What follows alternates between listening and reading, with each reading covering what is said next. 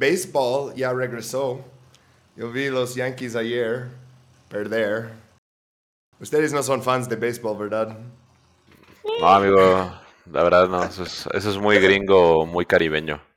Vea, O norteño también, ¿no? Si eres de A veces sí voy a ver a los charros, pero al Chile, pues no, no es mi favorito, güey. Yo la neta nunca, nunca he podido ver un partido de béisbol completo, me aburre mucho. Es que no lo entiendo chido. Ajá, es que necesitas básicamente por los primeros 10 años de tu vida que cada vez que vas, un Sí, tío o tu papá o tu abuela o alguien, ¿no? Te está diciendo, ok, mira, esto es lo que pasa con eso y esto es lo que pasa con eso y, y así, ¿no? Porque sí, hay demasiadas reglas y cada año agregan más reglas porque es un deporte donde les encantan las reglas. Yo siento que es más como una novela, güey, ¿sabes? Porque tiene que ver más con el drama y con las traiciones de los equipos y todo ese pedo. Eh, porque siento que el pinche juego es nada más como un catalizador para eso, güey. Para que vayas a pistear y cotorrear y chismear, güey. Pues es lo mismo que el fútbol normal, ¿no? Ajá. Ah, pero Estás ahí con tus cervezas. Sí, güey, o sea, sí, pero creo que, por ejemplo, el furbo sí tiene un poquito más de acción, güey. Porque no estás viendo a un güey con un palito durante nueve entradas que pueden durar nueve horas, ¿sabes? Exacto, pero pegar una pelota así con el bate en el aire es una de las cosas más difíciles de hacer en el deporte. O sea, eh, re- requiere mucho, mucha habilidad, pero por eso luego es aburrido porque los mejores, los que lo hacen tres veces de 10 en su carrera, Ajá. entran al Hall of Fame y así, ¿no? Tres veces de 10. Entonces, siete veces de 10, vas a ver al güey, oh, swing and a miss. Oh, ok, no pasa nada. Siguiente, güey. Preparamos por el siguiente, ok. ¿No? O sea, tienes momentos de emoción dentro de horas de básicamente estar aburrido. Simón, güey, está muy cagado. Yo por eso soy fan del americano. Mm, pues el americano paran el reloj mucho, ¿no? Sí, eso sí es un poco desesperante, pero las jugadas sí están chidas. Y aparte ahí sí se dan chido en la madre. Es como ahí sí no les da miedo. Bueno, es que yo también jugaba americano, entonces pues también por eso me gusta. Ajá, no me sorprende que juegas americano. Es que eh, eh, no conozco a mi copresentador, Bob, en persona, pero te conozco a ti en persona. Y te vi, ah, sí, está grande el chico. Está fuerte. Ah, güey. pero sí, fútbol es como acción vas casi constante, ¿no? Es, es difícil saber dónde enfocar porque puedes perder lo que están haciendo por Ujú. ver otra parte del... del- Ah, no se llama campo en español, ¿verdad? Se llama... ¿Cómo es? El campo, ¿no? El, no, la, la cancha. O sea, Ah, ¿es la o cancha. Ah, whatever. Bienvenidos a Intervenciones Gringas, donde enseñan a Jeremy español y esta vez llevamos a otro profe. No, pero en serio, ok, presentamos el podcast. Bienvenidos a Intervenciones Gringas. Es un podcast con slides donde presentamos todos los golpes de Estado, bombardeos, invasiones que hizo Estados Unidos para construir su imperio. Yo soy Jeremy, pronombres de them inglés o L en español. Ah, mi copresentador es Bob. Bob. Hola, carnales, yo soy Bob y mis pronombres son él, ella o he, they. Y pues, ¿qué pedo? ¿Cómo andan? Y, Y tenemos... Ah, tú- no, no, no, tú Bob, tú, tú, Bob. tú, Bob. Ah, sí, Sí. pues, carnalito, Teca, ¿qué onda? ¿Cómo estás? Preséntate. ¿Qué onda? ¿Cómo están? Yo soy Teca, historia para tontos. Y realmente no soy. eh, no sé, los pronombres nada más pueden decirme Teca. Ya con eso es suficiente. Entonces, Pero- aquí andamos. Él o, o prefieres ella si te sientes bonita o no. Eh, él, ella, lo que sea, está bien para mí. Realmente es. Eso, eso respeto que luego la gente dice, sabes, yo no tengo pronombre preferido, dime como quieras. Ah, exacto. bueno, O sea, si yo tengo pronombre, dime como quieras. Yo soy una chica linda también, entonces no tengo Órale. problema. ok, ah, y estamos viendo una foto muy triste del 11 de septiembre, ah, pero por los que no están viendo los slides, no hay torres y no hay aviones. ¿Por qué es 11 de septiembre en 1973? Porque hoy vamos a hablar sobre el golpe de Estado en Chile, que eso no fue una invasión directa, pero vamos a ver, ya vimos otro golpe de Estado en esta serie, por cierto, en Guatemala.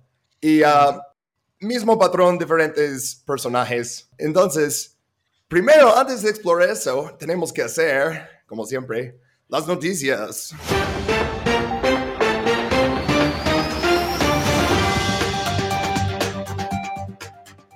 Y está relacionado a lo que vamos a hablar hoy, porque, Bob, ¿qué pasó? Ah, güey, magnífico. Fíjate, me he dado cuenta que yo siempre hago las noticias y quiero pasarle esto a Teca. Por, por una vez Órale. voy a hacer yo las noticias, güey, para que cambiemos un poquito la, la costumbre, ¿no? Por ejemplo, hoy también presentamos diferente otra vez el, el podcast al inicio, güey. Ah, ¿Cómo se sí. quedan las costumbres, güey? ¿Qué, qué te parece, Da-? Vamos a ¿Nos hacer puedes un decir? voto Sí, de versiones. Oye, Ok, Así, Teca, dinos, la- dinos las noticias. El, el artículo está en inglés, entonces vas a tener Ok, que- dice, trabajadores de Amazon en Nueva York hacen una, bueno, realizaron una historia votando por un, ¿cómo, se- cómo se llama? Union, Eh, no me digas, dice, eh, sindicato. Ah, exactamente. Era una victoria histórica. Es esta, está muy curioso, ¿no? Porque de 2.654 votos a 2.131 votos a favor, se organizó la primer sindicato de Amazon en la historia. ¡Ah, su máquina! Ah, está interesante. Aparte, o sea, fue que desde que Jeff Bezos está en el, en el espacio y, y los trabajadores de Amazon se, sindi- se sindicalizan, ¿no? Dime qué cuestión más antiimperialista, anticapitalista no pudo haber sucedido, ¿no? La, la gente se pregunta, oh, ¿cómo va a ser un futuro sin capitalismo? Ya no voy a tener mis cositas que llegan al siguiente día. Es como, güey, Amazon puede ser una buena empresa si los trabajadores lo dirigen, ¿sabes? Ujú. Porque ellos, la cantidad de riqueza que están generando por hora es una ridiculez. Ah, No tengo figuras exactas, pero no son 15 dólares, ¿eh? este, ¿sabes? No más para tener como un, o sea, un escaño en la junta, ¿sabes? No es como, oh, ya tenemos el sindicato, ya vamos a controlar absolutamente todo. No, es ya vamos a tener una voz en esta empresa ah, y vamos a decir, queremos ir al baño y no hacer pipí en una botella. Sí, Sí, no güey.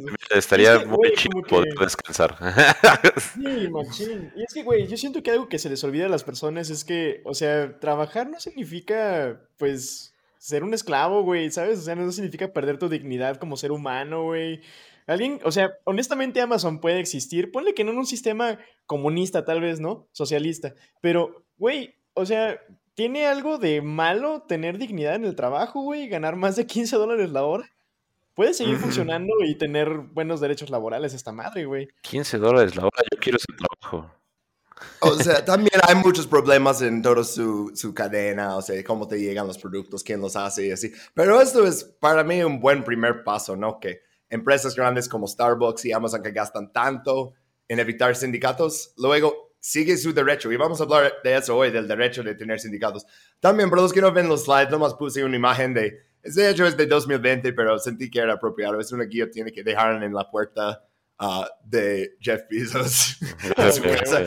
Y, y dice, apoya a nuestras comunidades pobres, no nuestros hombres ricos. Ujú. Y me gustó bastante. O sea, eso es como una amenaza de muerte dejar eso en su casa. Eso no está No, chido, eso es ¿no? como, mira, si pasó a Luis XVI, que no te pase a ti.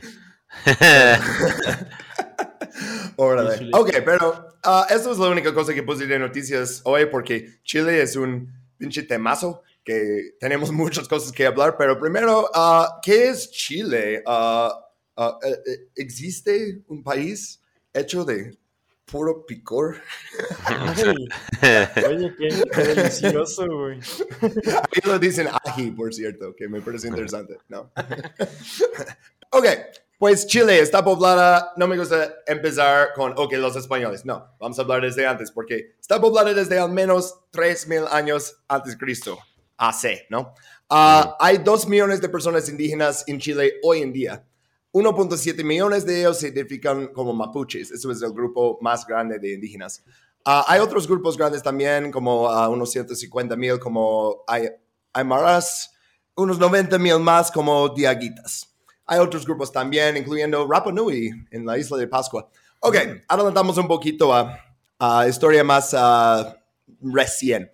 1810, primera vez que ganan su independencia de España. Digo primera vez porque como que no pegó. O sea, que en 1814 España recupera su control. 1818, ok, esta vez sí, Chile gana su independencia. Pero eso es un podcast sobre Estados Unidos y Estados Unidos en ese año no les reconoce su independencia todavía. Y por cinco años más, hasta que pase algo que les parece más apropiado para un país latino. Y es, ah, tenemos en este slide, muy rápida esta historia, Bernardo O'Higgins, que era como el padre fundador de Chile en su independencia, y ah, derrocado por un golpe de conservadores. Vamos a ver eso otra vez, ah, ve- varias veces en eso. Este, ah, 1823, Estados Unidos reconoce la independencia de Chile ahora, bajo el nuevo dictador ah, Ramón Freire. Ramón Freire, por cierto, dictador, suena mal, no es tan malo como parece. Ah, 1823, por cierto, mismo año que proclamó la doctrina Monroe. Si no sabes qué es la doctrina Monroe, lo explicamos en cada capítulo que tiene que ver con un país latino. Pero bueno, Deberían de un, un capítulo específico así de la doctrina Monroe y es como, si no saben qué es eso, pues chequen el capítulo de este podcast. deberíamos, ¿no? bonus, Pero para decirlo bien rapidísimo, Estados Unidos cree que toda Latinoamérica le pertenece. ¿No? ¿O, o qué, qué más tenemos que agregar a eso? Pues es para defensa, seguridad. Bueno, que fue creada Ah. según para poder eh, evitar intervenciones europeas en, en el continente americano y decir como es que aquí todos estos países ya son autónomos independientes y no va, Estados Unidos no va a aceptar ningún tipo de intervención europea en cualquier país libre. Porque yo nada más únicamente los puedo invadir ahora. Exacto. Es, es mío. Pero bueno, este güey, Freire, ah, tenemos durante su administración abolición de esclavitud, abrió mercados chilenos al comercio mundial. A Estados Unidos le gusta mucho. Ah, compartió esta publicación. Ah, bueno, estableció libertad de prensa por primera vez. Está chido eso. También ordenó que los conventos y monasterios abrieran escuelas gratis. Todavía tenía Chile, este, y la iglesia, el Estado estaba conectado. Vamos a ver más de eso. Pero ah, echan una guerra civil, una chiquita, nomás eh, entre panas, ¿no? Ah, 1829 a 30. Eso es la primera. Y tenemos a los pelucones, que eran conservadores, contra los, me encanta ese nombre, pipiulos. Increíbles nombres, güey. Chile siempre con agregar nuevas cosas en español, ¿no? O sea, Severo, güey. Puras cosas impronunciables a la verga, güey. Pero solo, solo mencionamos eso porque tenemos la derrota de fuerzas liberales y una nueva constitución en 1833 y eso va a durar hasta siglo XX, hasta 1925. Y echan nomás como la, la primera estuvo tan padre que vamos a tener otra guerra civil. o sea, no más como remate, ¿no? Pero esta vez ah, no duró ni un año, es 1891. ah, y tenías el ejército chileno con el presidente y la marina chilena con el Congreso. Entonces tenías batallas entre las mismas fuerzas armadas del mismo país. Um, sí. Oye, por cierto, super fun fact. Uno de los, de los este, almirantes de la Marina que ayudó a constituir la independencia de Chile, eh, también peleó contra Napoleón, güey. Y después también ayudó a mantener como tal la Marina de Brasil, güey. Thomas Cochrane, güey, una de las vergotas de Inglaterra más, más erectas, güey, pasado de lanza. Ese vato, güey, ayudó en un chingo, güey. También hasta creo que bombardeó como Montevideo durante un ratito, güey. Pero ese vato, fun fact, güey. No manches, ese güey. ¿Cómo se llama? Thomas Cochrane, güey. Neta, una pistolota a ese güey, güey. Le partió su madre a Napoleón en Trafalgar, le partió, le partió su madre a los españoles en Chile, le partió su madre a los españoles en Brasil, le partió su madre a los, a los portugueses en Brasil también, y luego le partió su Órale. madre, creo que a Argentina y a Paraguay, una madre así, güey. A su máquina. no manches. Oye, deberías hacer un video sobre este güey, eh. Yo quiero verlo. Está muy Yo chido. que sí, sería muy perro. Ok, adelantamos ya siglo XX. No queríamos pasar demasiado en siglo ah, XIX. Ah, se entiende cómo decir 19. Bueno, ok, 1920 tenemos, ah, si, por los que están viendo los slides, el señor ahí que está en el balcón con su mano arriba, como que está diciendo, alas, por York. Lo conocí, ¿no? De Hamlet. Bueno, ok, ah, Arturo, ah, ok, mal chiste que no pega. Ok, 1920, regresamos a la historia. Ah, Arturo Alessandri, y ese apellido va a ser importante, pero bueno, ah, Alessandri gana su elección y él habla mucho de la clase obrera. No, es, no vamos a confundirlo con, oh, él es comunista, pero habla de, oh, la lucha de la clase obrera y, bueno, espanta a los conservadores, ¿no? Pero esto es la época parlamentaria. Entonces, el presidente no tiene tanto poder, o sea, no puede actuar uni- unilateralmente. Necesita aprobación del Congreso para básicamente todo. Y, bueno, los conservadores controlan el Congreso. Pero Alessandri busca expandir su poder ejecutivo. Vamos a ver eso luego, que siempre es como una lucha entre Chile que eh, el ejecutivo quiere expandir su, su poder y dicen, no, la constitución, y dice, pues mis huevos dicen que sí. Bueno, ah, ok, primera vez que vemos esto, ¿no? Ah, 1924 tienes lo que yo clasificaría como un golpe de estado militar light, porque no es como, ah, vamos a matar a ese, no. Ah, el colonel Marmaduke Grove, que me mama nombre. ese nombre, es el mejor nombre que hemos tenido en este podcast. Y no es Marmaduke, es literal Marmaduke Grove. Es chileno, es- pero bueno. Este, ah, ok, él y unos otros oficiales ah, llegan y exigen la destitución del ah, ministro de guerra, promulgación de un código laboral, aprobación de nuevas leyes sobre impuestos y la mejora de los salarios militares. Oye, no nos pagan suficiente. Y como tu Congreso no hace nada y el presidente no puede hacer nada, entonces, ah, bueno, Alessandri tuvo que nombrar al general Altamirano, este es el güey en medio con todas las medallas y así, ¿no? Ah, como, ah, Increíble bigote, güey. sí, le pusieron a él como ministro del Interior para formar un nuevo gobierno y él dice, yo, yo no quiero ser un títere de los militares, me voy. No.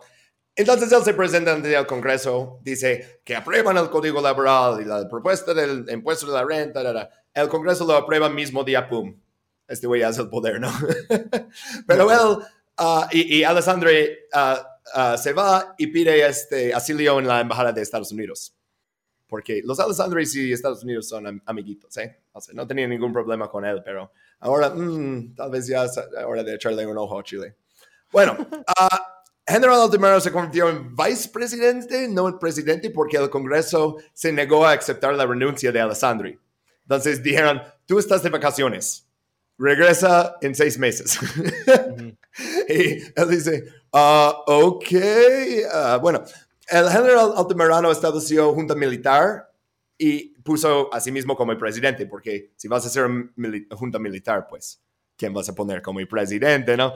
Ah, pero él este, tenía un gobierno conservador, pero eh, estaba en- intentando controlar crisis económica. Eso es incluso antes de la Gran Depresión, porque con la caída del mercado, vamos a ver que en Chile le va súper mal durante toda esa época, justo después también. Pero bueno, él fue depuesto y arrestado por otro golpe militar en 1925. O sea, ya está como, como uno por año, casi, casi, ¿no? Ah, y pusieron una nueva junta y pidieron a Alessandri que volviera y que completara su mandato. Dicen, no, no, no, eso fue el plan, ¿no? Ah, bueno, tienes una serie de golpes de Estado, la verdad, no podemos hablar sobre todos porque es demasiados. Ah, pero llegamos en 1925, Alessandro regresa, toma poder como presidente y ponen una nueva constitución. Y eso ya es como otra época en la política de Chile. Ah, y esto es, esta constitución vamos a ver luego, ah, es importante esta constitución por la elección de Allende y cómo llegó a poder sin una pluralidad del voto, porque eso no era posible antes, ¿no? Pero eso era una constitución que era, necesitamos buscar acuerdos entre todos, ¿no? Ah, eh, y aprobado por un plebiscito. Entonces la gente tuvo la oportunidad de votar si querían eso o no. Vamos a ver otro plebiscito importante justo al final de este capítulo. Ah, Ah, huevo. y una cosa importante de eso, separación de la iglesia y Estado. Y esta constitución duró hasta 1973. Ah, ese año. Ah, sí, sí, sí. Bueno, tenían 10 gobiernos entre 24 y 1932. 10 gobiernos. O sea, se pasan. Se parece a México. Se parece historia de México con Sí, no manches. El periodo de este- revolución. la periodo de la revolución que 20 presidentes en 5 minutos. Un cabrón en 45. Él literal. era presidente por como tres semanas y luego estornudó y ya. Sí, Pusieron a alguien nuevo. Estornudó y se se alzó otra vez en armas. Ajá, sí. De- y muchísimos, en esa época en Chile, muchísimos golpes intentados y dos exitosos. Uno hizo socialista, pero realmente socialista a Chile. Ujú. Ah, eso solo duró, a ver, de junio en 32 hasta septiembre. Entonces, ¿qué? Tres meses. Tres Ah. No mames. Nada, nada. Pero Marmaduke Grove, él aparece de nuevo. Él y este, unos otros socialistas tomaron el poder. la- primero tomaron una base de la Fuerza Aérea en el bosque, en Santiago, y dicen, oh, el presidente tiene que renunciar. Y eh, este presidente Montero, no tan importante, aparece en la historia. Ok, ya, ya. ya. Ah, bueno, ah, ponen una junta de gobierno con un general retirado, este, Arturo Puga, Eugenio Mate y Carlos Dávila, ¿no? Y Colonel Grove como ministro de Defensa. Proclama la República Socialista de Chile y la junta disolvió el Congreso. ¡Boom! Pero también mucha gente estaba siendo sacado de sus viviendas porque era una depresión económica y no habían hecho nada para ayudarles, ¿no? Y detuvieron completamente los desalojos de las viviendas. Entonces eso fue bastante popular. Vemos aquí en las slides uh, mucha gente como manifestando a favor de eso, diciendo, yay, ¿no?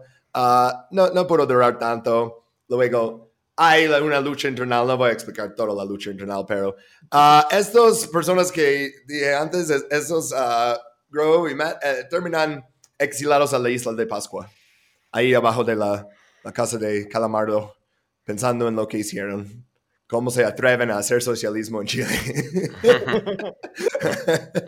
Pero bueno, esto ya 1932, después de eso, uh, bueno, tienes Dávila se proclama presidente, luego él dimitió. Ok, tienes llegando a eso, ok, ya como paz básicamente, o sea, estabilidad, por así decirlo, en Chile. Uh, por un ratito, porque viene nuestro amigo Harry Truman. Ay, hablamos de Harry Truman demasiado en eso. Es que él impulsó muchos de los proyectos de la CIA que existen hasta hoy en día, la verdad. Oye, y tiene los lentes parecidos a los de Himmler, ¿no? Eh, creo que nomás era el estilo y, aparte en los 40 cuando ibas al... ¿Cómo es en español? ¿Optomólogo? ah, sí. Automóvil. Sí, solo tienen como tres diferentes pares que puedes tener, ¿no? Oye, pero es el, estilo de su peinado, el estilo de los lentes, el estilo de la brutalidad con la que trata a las personas Bastante. Ok, pues ¿por qué vamos a hablar de? Por eh, el, el, Chile Project, el proyecto Chile. Eso es organizado ah, durante su administración y luego durante los 50 Departamento de Estado a través del programa Point 4. Esto es el primer programa estadounidense para el desarrollo económico global. Ya hicieron el, plan Marshall en Europa, ¿no? Pero eso es global. Y lo que vemos en la mapa es todo Sudamérica y Caribe Centroamérica, así, menos Argentina, porque Argentina no había declarado la guerra contra Alemania, todo una cosa, nada. Mm. Pero uh, básicamente todo ese territorio, de nuevo, es nuestro. Y tengo una cita que quiero leer de, Truman de eso, que dice, el viejo imperialismo, la explotación de obtener beneficios extranjeros, no tiene cabida en nuestros planes. Lo que prevemos es un programa de desarrollo basado en los conceptos del trato justo democrático. Todos los países, incluido nuestro, se beneficiarán enormemente de un programa constructivo para el mejor uso de los recursos humanos y naturales del mundo. Gringo Man. esto, fue el compromiso, ¿no? Que este proyecto, y pues, ¿qué era el proyecto específicamente con Chile? Era, vamos a enseñarles económica, este, que vengan a la Universidad de Chicago. Tenemos programas ah, de becas junto con la Universidad Católica de Chile. Unos 100 estudiantes recibieron formación ahí entre 57 y 1970. Primero es un programa de aprendizaje en Chile y luego trabajo de posgrado en Chicago. Y tal vez puedes conocer a Milton Friedman y pedirle que firme tu copia de Atlas Shrugged o no, no sé qué, pero... pero sí, vamos a ver... Ah, sí, una, una pequeñísima tangente, güey, que obviamente, pues obviamente, todo este rollo del plan Marshall, pero para América, pues era complete bullshit, güey. Porque si bien hay que, bueno, hay que recordar, machín, güey, que todo este rollo se hace para evitar como que empresas extractivas con el, con el modelo de imperialismo anterior, pero ahora quieren que literalmente los países pues empiecen a llevar sus recursos de manera completamente voluntaria, güey. Porque... Exacto.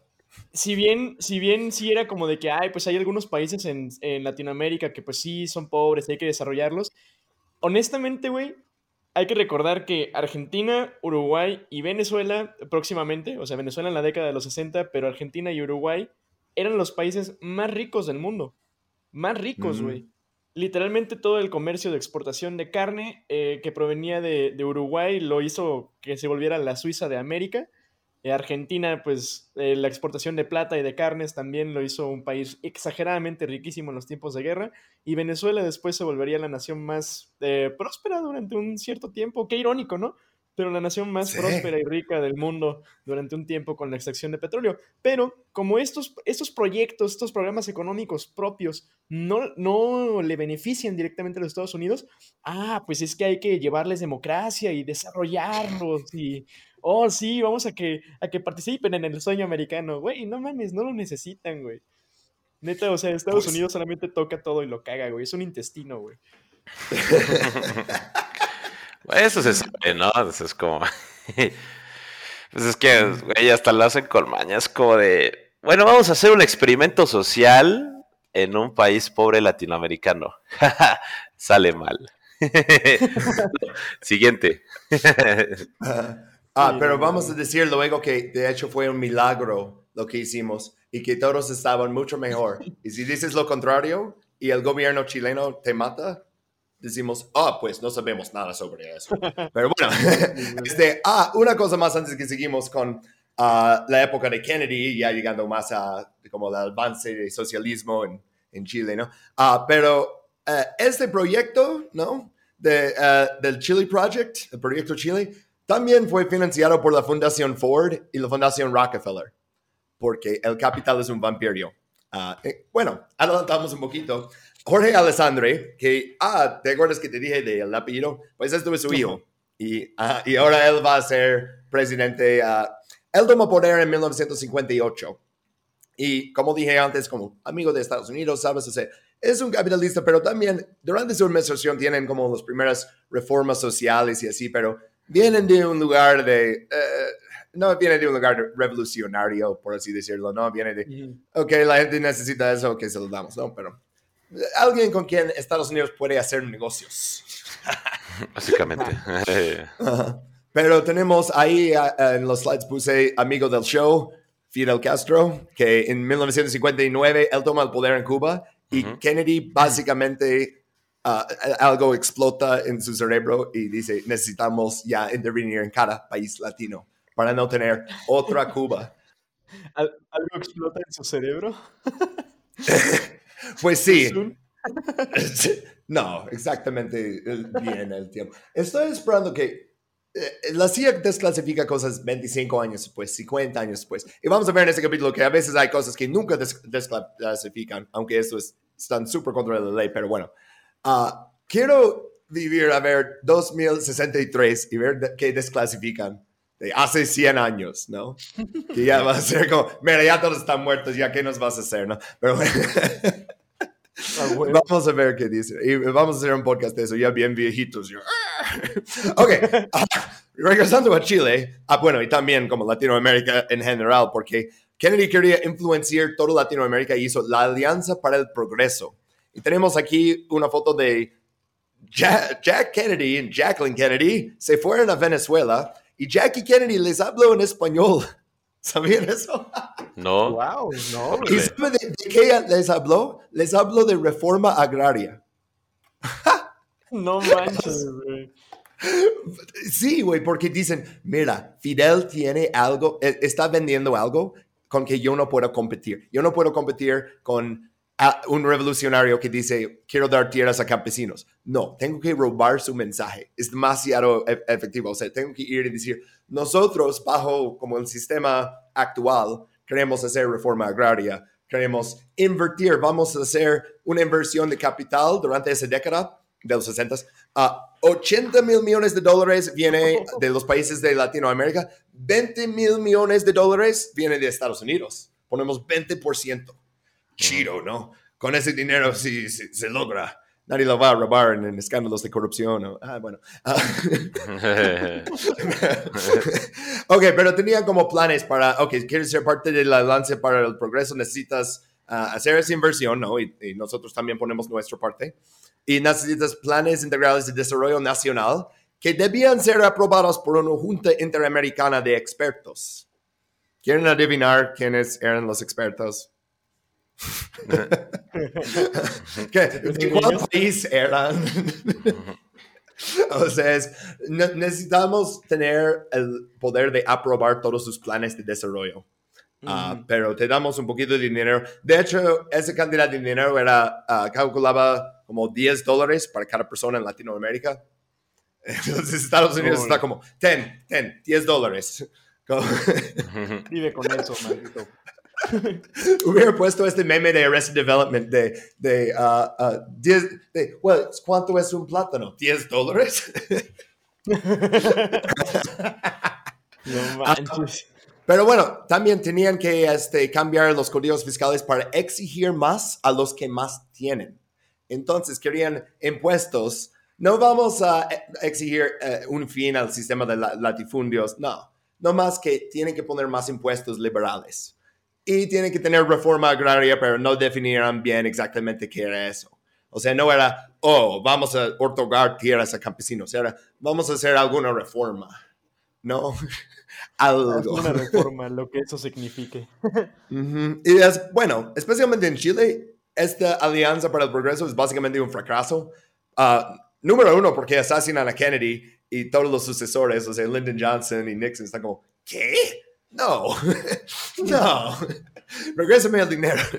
Pero, ese es mi dinero. Ah, pero bueno, Estados Unidos, después de la muerte de Kennedy, empieza a meterse el tentáculo bien profundo en el político de Chile, ¿no? En justo en el año 63.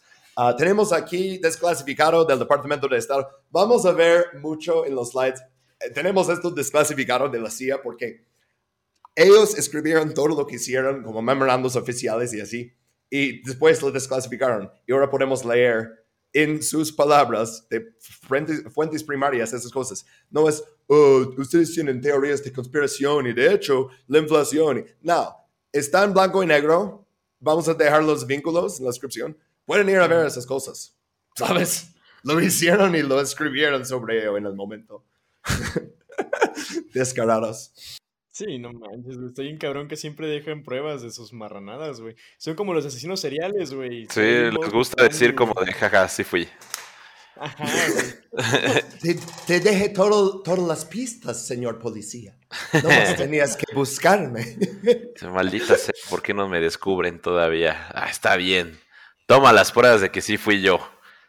A veces los otros países lo desclasifican antes y se enoja mucho la CIA, como en 1990 que el primer ministro italiano decidió, ¿sabes qué? Vamos a decirles todo lo de Operación Gladio. Y la CIA, ¡shh! ¡Wey! ¡No! es que lo seguimos ahí. Bueno, ok, regresando a Chile. Ah, en sus palabras, la, la participación ah, encubierta de Estados Unidos en Chile en la década entre 1963 y 1973 fue extensivo y continuoso. sus palabras. No, sobre la CIA, ¿no? Vamos a llegar a unas partes destacadas, ¿no? Ah, que, por ejemplo, gastaron más dinero en propaganda y financiar al oponente de Allende en la elección de 64 que gastó Lyndon Johnson en su propia campaña para presidente en Estados Unidos. Hmm. O sea. Vieron que, vamos a hablar un poquito más de Salvador Allende en un momento, pero vieron que Salvador Allende era una, un estrella en ascenso eh, del Partido Socialista en Chile y que eh, era como liderar una coalición grande y eso fue el enfoque, como necesitamos evitar que, elección, que seleccionen a Allende y creo que sí ponemos, nomás tenemos que estar bien metido ahí, ¿no? Ujú. Ajá. Y pues, porque en las elecciones de 58, eso es el- del mismo documento, Allende queda en segundo lugar tras Alessandri en las elecciones en 58, por menos de 3% de los votos. Ninguno de los dos candidatos obtuvo la mayoría. Ah, interesante, vamos a ver eso. Y el Congreso chileno votó a Alessandri en el cargo. Si Allende hubiera recibido los votos que fueron a un saco norte de izquierdas, que obtuvo 3.3% de los votos, habría ganado. Y eso es en 58. Y luego él hace una campaña por presidente cada vez que hay oportunidad, ¿no? Y cada vez su coalición está más grande. AMLO. sí, un- es, bas- es bastante parecido, ¿sí o no? Sí, en algunas cosas, bueno, pero la neta es que siento que tiene más swag Allende, güey. Porque en la neta Ah. AMLO ya, ya es como de que carnal, ya bájale de huevos. Pero Sí, sí, güey, sí. hace mucho Al tiempo. menos, aparte, fíjate, güey, siento que es algo chileno, güey, eso. Porque hemos visto también ahorita con los, con los intentos fallidos de golpes de Estado, güey. Tal vez los chilenos no, no triunfaban a la primera, güey. Pero si algo tienen es que son tenaces, güey. No se rinden ante el primer Es- golpe de Estado Son fallido, güey. los chilenos, güey. Hecho, vamos a ver un golpe fallido, este, el tanquetazo, sin dar spoilers o adelantados, pero este, que era básicamente todo valió madres, pero lo echamos de todas formas. O sea, ¿Sabes cómo? Sí, sí me parece bastante. No sé, al, al- alguna persona en la audiencia de Chile nos va a tener que confirmar. Ok, tenemos aquí en 64, tenemos a alguien que fue, no para decir nada de su inteligencia, pero por usar la frase, un idiota útil para la CIA, que financiaron su campaña sin decirle que le estaban financiando. O sea, él no pensaba que la CIA le estaba financiando. Um, bueno, esto es Eduardo Frei Montalva. Y este es del partido este, Demócratas Cristianos, ¿no? Que Demócratas Cristianos existe también en muchos países en Europa, ¿no? Y es como, es el partido céntrico, ¿no? O sea, como, ah, eh, ¿cómo lo describen ustedes? Como no liberal, no conservador, un poquito conservador. Más, más bien sería como tirando al liberalismo, pero metiéndote más al conservadurismo. Sí, Ajá, más es o menos. Radical centrismo. Eh, y el- vemos, ah. Vemos también, o sea, el Partido Radical, por ejemplo, en Chile, es parte, eh, se separó del Partido Liberal y no es radical, es como, tenemos esos partidos del centro con nombres que nada que ver, la verdad. Ah, pero bueno. Ok, Eduardo Frei Montalva, él fue este, eleccionado por coalición, ¿no? También. Pero durante su administración, los radicales subieron de popularidad y él y su partido conservador bajó. Not stunks, ¿no? Ah, los gringos enfrentan otra vez la posibilidad que gana Allende en 64, porque Frey no puede este, postularse otra vez. Tiene una regla en la constitución en Chile que puede ser presidente dos veces, pero no consecutivas. O sea, puede ser presidente, salir del cargo y luego regresar, Eh, como hizo Alessandri, el, el papá Alessandri, ¿no? Ah, pero sí, o sea, él no puede postularse de nuevo. El Eduardo ya se quedó para afuera. Una disculpa, Lalo.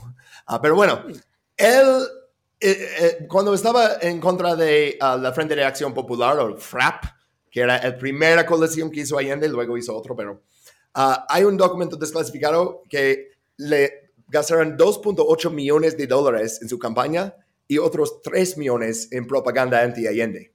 Wow. Y en, en esa elección, Fry gana con 56% de los votos, o sea, una pluralidad. Allende esta vez ganó 39% del voto.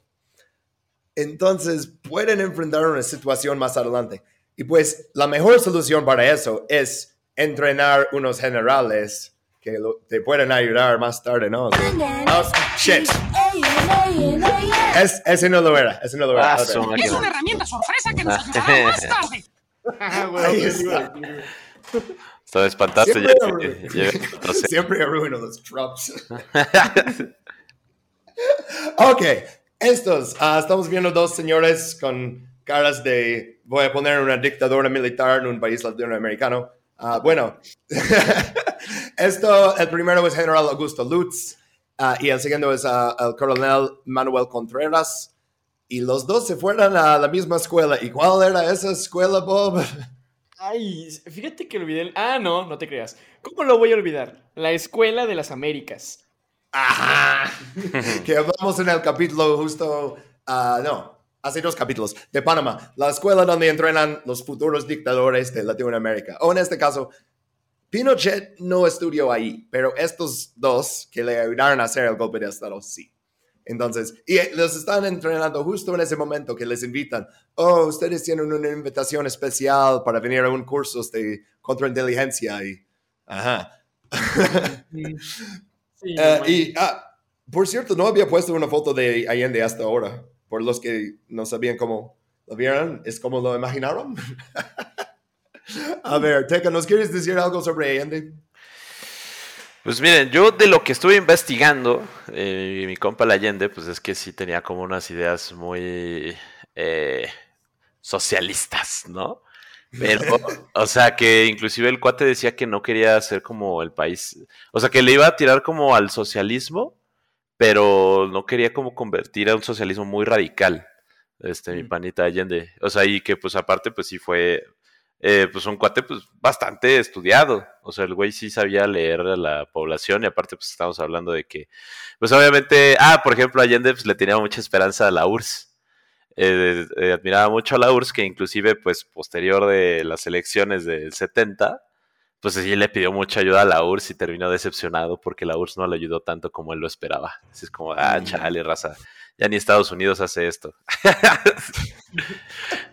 Es- Y, Ajá. y nunca le ayudaron tanto como Washington quería decir que, oh, es un títere de Moscú, como en sus elecciones en 70, él sabía, oh, están gastando tanto dinero y ah, pues parte de su coalición en 70 que se llamaba, a ver, Unidad Popular. Unidad Eso Popular. ya era una, sí, la coalición más grande, ¿no? Ujú. Y incluía la- el Partido Comunista, pero Allende era uno de los fundadores del Partido Socialista. O sea, Ujú. sí es, es como decir que oh, AMLO es eh, comunista porque parte de su coalición era Partido de Trabajo, ¿no? Ujú. Eh, pero también parte de su coalición era PES, que es evangélico. ¿no? O sea, eh, es una cosa así. Todos de la izquierda esta vez están detrás de Allende porque dicen, ya seguimos con esos candidatos de cristian-demócratas que siguen haciendo como reforma a gotitas, ¿no? Como, ah, Sí. que te damos esto, te damos esto. Ah, nada para los ah, residentes rurales, todo para como en- enfocado en el urbano, ¿no? Pero bueno, esta vez Allende gana, pero no gana una pluralidad. Él ganó, uf, bien poquito, como 40 mil votos. Eh, 36.6% Allende, 35.3% Jorge Alessandri, y luego 28% por Radomir Tomic. Ese, eh, te vas a dar cuenta, es un nombre croato, ¿no? Porque ah, era de descendencia croato. ujú. Y la CIA intentó apoyar a ambos candidatos, básicamente en, ah, en contra de Allende, primero a Alessandro y luego de Cayo Gordo y luego a, a Tomic y también, y era como pues cualquiera, ¿no? Y eh, echamos mucho, mucho dinero y básicamente lo que lograron es dividir la oposición de Allende. No, ajá, no, totalmente. Aparte que, pues, eh, pues sí le metieron un chingo de varo la CIA para que Allende no ganara. O sea, porque pues sí estaban como muy enfocados de que, pues, metieron, ya sabes que pues, la CIA le encanta meter agentes encubiertos. Entonces, pues sí, empezó a meter muchísimos agentes encubiertos para poder convencer a la población de que, pues, Allende no era una buena persona, ¿no? Con el famosísimo proyecto Fobelt o Track. Sí. Ajá. Pero eso es track 2, Sí. sí, pero, pero primero no, pero primero track 1, porque Ah, bueno, sí. Primero la cosa era no queremos que llegue a la presidencia. Ujú. Y a veces no era necesitamos hacer una nueva publicación, era ¿quién está en contra de Allende? Ok, hay un periódico bien chiquitito que está en contra de él. Vamos a ir y les vamos a dejar un, ah, una maleta con un millón de dólares adentro. ¿No? Y, ah, ¿sabes? O sea, y que ellos hagan el trabajo. O sea, e- esos son los tipos de cosas que hacían. Contra eso, el KGB, ah, bueno, los rusos, ¿no? Dieran cu- 400 mil dólares a diferentes funcionarios como parte de ah, Unidad Popular, ¿no? Pero eso es la justificación que necesita Estados Unidos para decir que, mira, él fue financiado por, las, por el KGB, por la, la Unión Soviética, y es como, ¿y los otros quiénes los estaban financiando, no? Pero entonces, Sí, no él gana la elección 4 de septiembre de 1970, pero Oye. no puede tomar el poder. Ajá, sí. Eh, Dos cositas. Ajá. lo que tuvo justamente Allende en esta elección sí fue una pluralidad. Lo que no obtuvo fue mayoría. Y eso fue lo que lo lleva. Ujú. Ajá. Eso es justamente lo que lo lleva al Congreso, esa figura. Porque sí, Sí, sí. tuvo pluralidad, más no mayoría. Y Pla- ay, este. ujú. Ah, no, no, dime, dime, dime. Es que, ¿por qué no mayor? No, sí tiene razón. Ah, español es difícil. ¿Y sabes qué? Que esas palabras existen en inglés también. Y los confundo en inglés también. Ah, está güey, porque también depende mucho de cuál, es- cuál sea el concepto que tenga cada constitución, güey, porque hay mayorías, luego, por ejemplo, aquí no les llaman pluralidad, le llaman mayoría calificada o mayoría, mayoría total, ¿no? Pero pues es como de que, mm, pues güey, o sea, es muy complejo el jargon que tienen cada, cada constitución en los países, es muy sí. cabrón, güey. Y Caen otra cosa, justamente lo, lo chido de, de este carnal de Allende es que si bien sí era, o sea, definitivamente no era comunista, era marxista, güey. Este, lo que sí cabe mencionar es que él, pues, si bien sí estaba como que orientado hacia la URSS, o sea, o sea, un poco hacia la URSS, lo veo más como del lado de Tito. Porque Sí. justamente, ajá, es que era un marxismo humanista. Entonces, el marxismo humanista justamente parte de, pues, sí parte de la lucha de clases, definitivamente parte de la lucha de clases, pero no tiene que ver con un gobierno burocrático. Y él Entonces, aparte, él era como, quiero avanzar, ya estamos haciendo reforma agraria, ya estamos haciendo ortografía. O sea, durante, durante las administraciones anteriores era poquito, pero incluso estaban intentando nacionalizar el, el cobre. pero solo Sí, querían hacerlo ujú. en vez de, o sea, o en vez de, oh, vamos a poner una enmienda, a la Constitución, que es lo que hizo Allende, era, vamos a comprar 51% de las acciones de las minas de cobre extranjeras y luego vamos a ir comprando más para luego nacionalizar. O sea, eh, todos los logros y metas y así de Allende eran cosas que Chile ya estaba haciendo. Sí, es la cosa. O sea, Justamente lo que se enfocó fue la aceleración de la reforma agraria, ¿no? Es que, güey, la reforma agraria ya estaba ahí. Nada más te de ese propio discurso. Ujú. Ajá, y lo hizo un poquito mejor, ¿sabes? O sea, dijo, ya estoy harto de eso de, de agotitas, vamos a hacerlo un poquito más rápido, ¿no? Ah, pero bueno, ok, la constitución chilena exige una sesión conjunta de Congreso eh, para- entre el primer y segundo clasificado del voto, ¿no? Entonces él gana 4 de septiembre, pero tienen hasta el 24 de octubre para tener esa sesión y decidir quién va a ser. Spoilers, escogen a Allende, pero mientras tanto en Estados Unidos ya las cosas se están poniendo serias y eso es la primera vez que entra Henry Kissinger, ¡Woo! Amigo del show. No, bueno, no tanto. bueno, nos da mucho material. Esperen hasta que lleguemos al capítulo de Camboya. Uf. Me encanta la, la- la cita de, de Anthony Bourdain que dice, es imposible visitar el país de Camboya sin que te dé ganas de golpear a Henry. Kissinger hasta la muerte con tus puños. Pero bueno, ah, regresa- regresando a Chile. Ok, tenemos aquí de otros documentos desclasificados ah, una tabla que hizo la CIA de expenditures, ¿no? O sea, lo que están gastando en Chile durante esa década de 63, 73. Y tienen ahí promocionar golpe de estado militar, 200 mil dólares. o sea, es después de muchas otras cosas. Pero ok, el 15 de septiembre 1970, Nixon conjunta, eh, ¿con quién era? Ah, se reunió Richard Helms, director de la CIA, Henry Kissinger, que es el avisor de tantos presidentes estadounidenses y uno de los, yo, yo lo describo como eh, el imperialista favorito de tu imperialista favorito. güey. Ah, y bueno, el fiscal también, ah, el fiscal general ah, Mitchell. Y las instrucciones eran, uh, no vamos a hablar con eso con la embajada o el Departamento de Estado, porque Kissinger sabía manipular a la gente y se veía que Nixon no confiaba en el Departamento de Estado y aparte él quería controlar lo que iban a hacer. Y Nixon se nota por las grabaciones, hacía lo que le decía Henry. "Uh, what, what do you think, Henry? o sea, Henry Kissinger era haciendo, tomando muchas de las decisiones de la administración de Nixon. Pero bueno, tenemos las notas que tomó el jefe de la CIA durante eso. Y los está tomando a mano, entonces a veces no tienen sentido, pero tenemos unas cosas que destaqué, ¿no? Que dice, una posibilidad entre 10, tal vez, pero salva Chile. O sea, están diciendo, va a ser difícil, ¿no? Ah, no me preocupan los riesgos que conlleva. Trabajo a tiempo completo, los mejores hombres que tenemos. Y luego esta cita, hacer gritar la economía. Uf, Oh, esas son las shit. palabras de un pinche psicópata, ¿no? No, totalmente.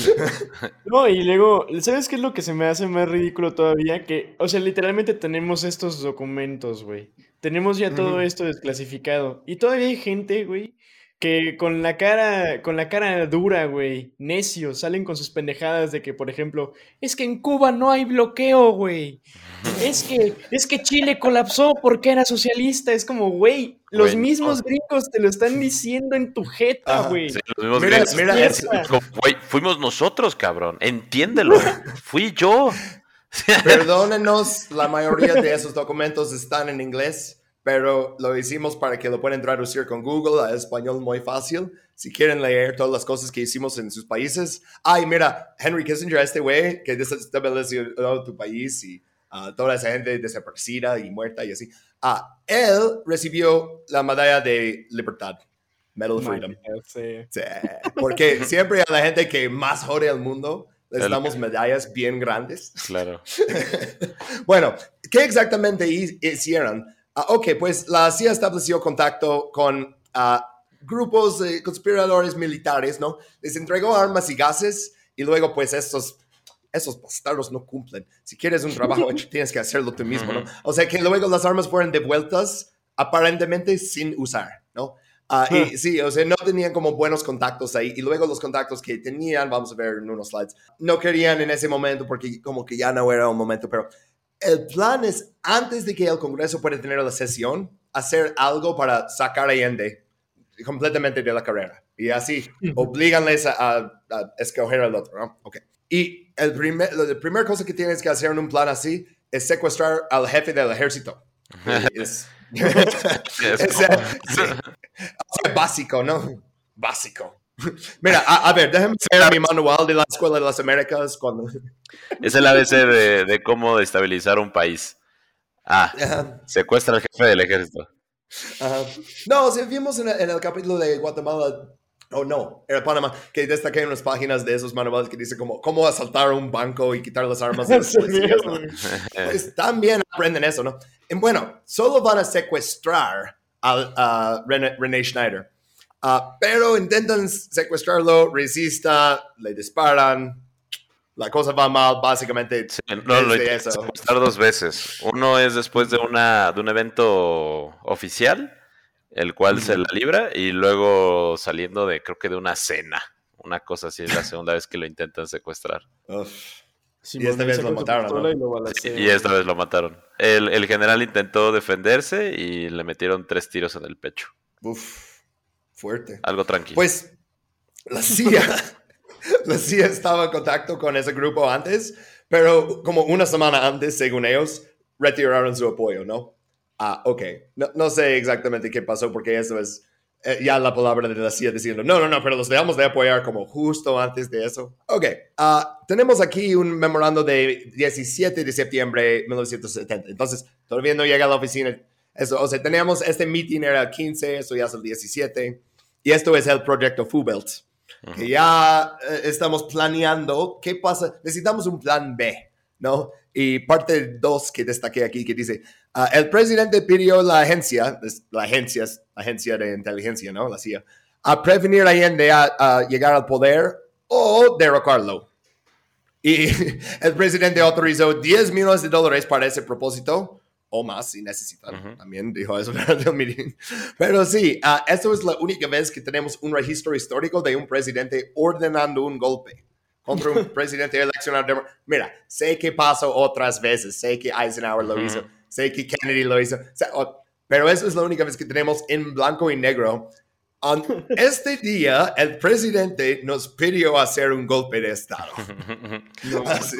Amor, ¿Cómo te fue el trabajo? Bien, eh, pues tuvimos una marcha, un meeting. El presidente dijo que hiciéramos un golpe de Estado. ¿no? Al- Algo tranquilo. Ah, ¿En cuál país? ¿En Indonesia? No, Indonesia es la siguiente semana. Este va a ser.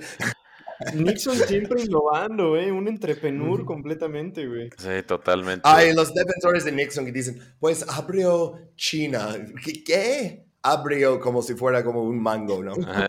ok. Tenemos, ya sé que son muchos documentos y por eso como destaqué partes, porque eso era un telegrama de la CIA ah, a la estación en Chile ah, el 16 de octubre de 1970. Seguimos en eso, ¿no?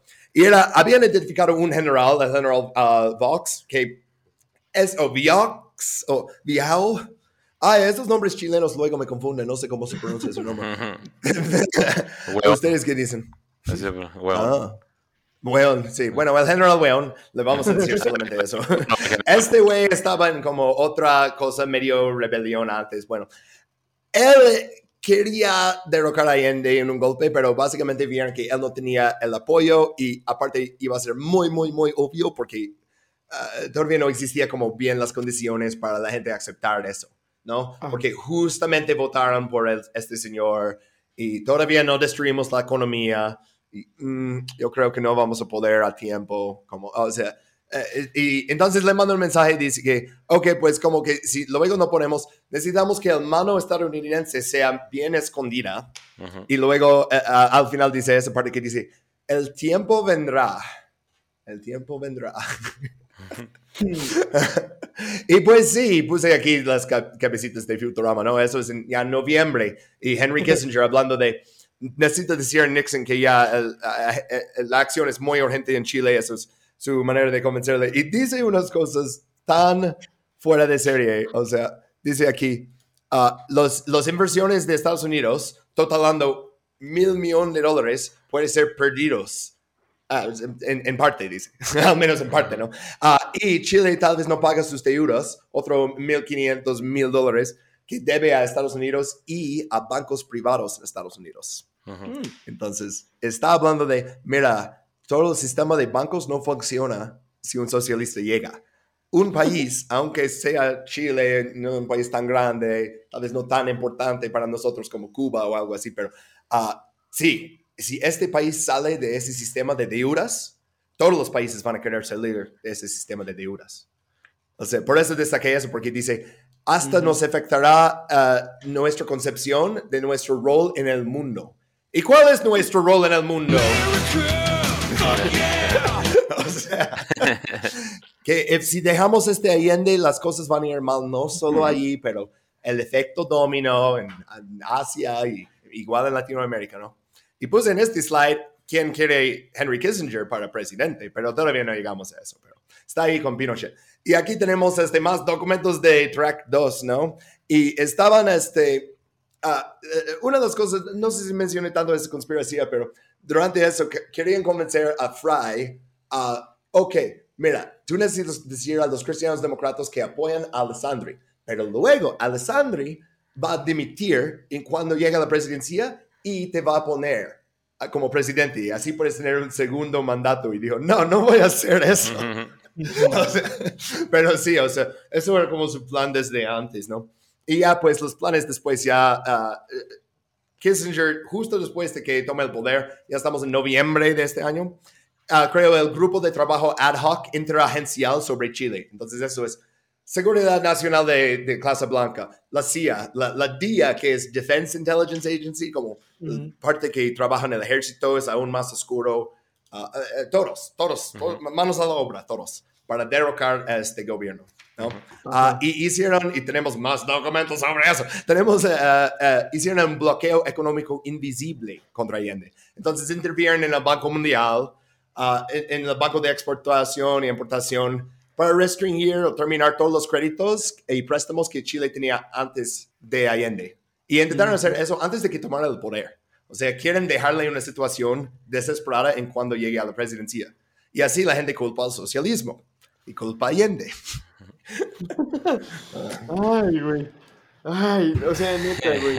He escuchado tantas veces en TikTok, güey, decir que los bloqueos tienen que ser de huevo militares y que tienen que bloquear directamente las playas, güey. Y es como, güey, o Sí, sea, no no, es cierto. mames, güey.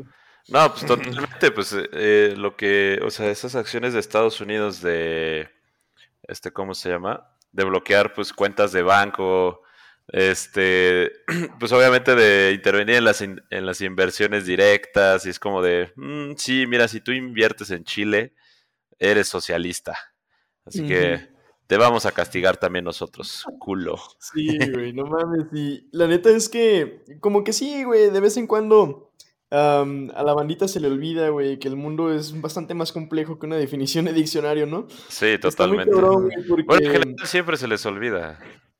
Sí, güey. Y mucha veces conveniencia también, güey, porque lo que se me hace muy cabrón justamente ya de estas acciones que empiezan a tomar los Estados Unidos es que saben exactamente lo que van a hacer, güey. Van a, van a crear... Fíjate, güey. eh, los, los rusos generalmente como hacen las cosas es que se note específicamente cuál es su... ¿Cuál es su objetivo, no? O sea, por ejemplo, en su invasión de Afganistán, güey, ya sabían que iban a hacer un cagadero y ya sabían exactamente las razones por lo que, por lo que le iban a hacer, güey.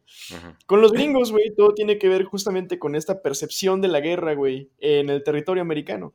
Entonces siempre tiene que haber alguna ambigüedad, güey. Y los gringos, güey, siempre navegan con eso de que, "Mm, es que tal vez pudimos haber sido nosotros, o tal vez no, ¿sabes? Como de que tal vez sí, tal vez no. O sea, Mira, tenemos que pelear contra los rusos en Ucrania para no pelear contra los rusos en la calle en Exacto, Washington, D.C. Es, eh, es su idea, ¿no? Y supongo Sí, que tenemos que derrocar a un presidente popular en Chile para no tener Chile en la calle en Washington. es algo- una paranoia bien rara, güey. No, aparte algo muy curioso, por ejemplo, y es algo que siempre le digo a los seguidores, es cómo las organizaciones internacionales funcionan ante el servicio de Estados Unidos, ¿no? Porque Oh, sí. pues, eh, Sí, otro tipo de bloqueos que utilizó eh, Estados Unidos, este Nixon y, y Kissinger para poder pues estrangular a, a Allende, pues fue utilizar el Banco Mundial para evitar que le diera préstamos a, a Allende, ¿no? O sea, es así como de, "Mm, esta institución financiera que debería de ser imparcial tiene ganas de servir a la nación. Entonces, pues ya lo- los bloqueos de los préstamos internacionales, pues todos sabemos que a pesar que son horribles y que ningún país debería de pedir préstamos, pues sí son muy necesarios. Sí, ni hablemos del FMI, güey. Sí, no, o sea, Sí.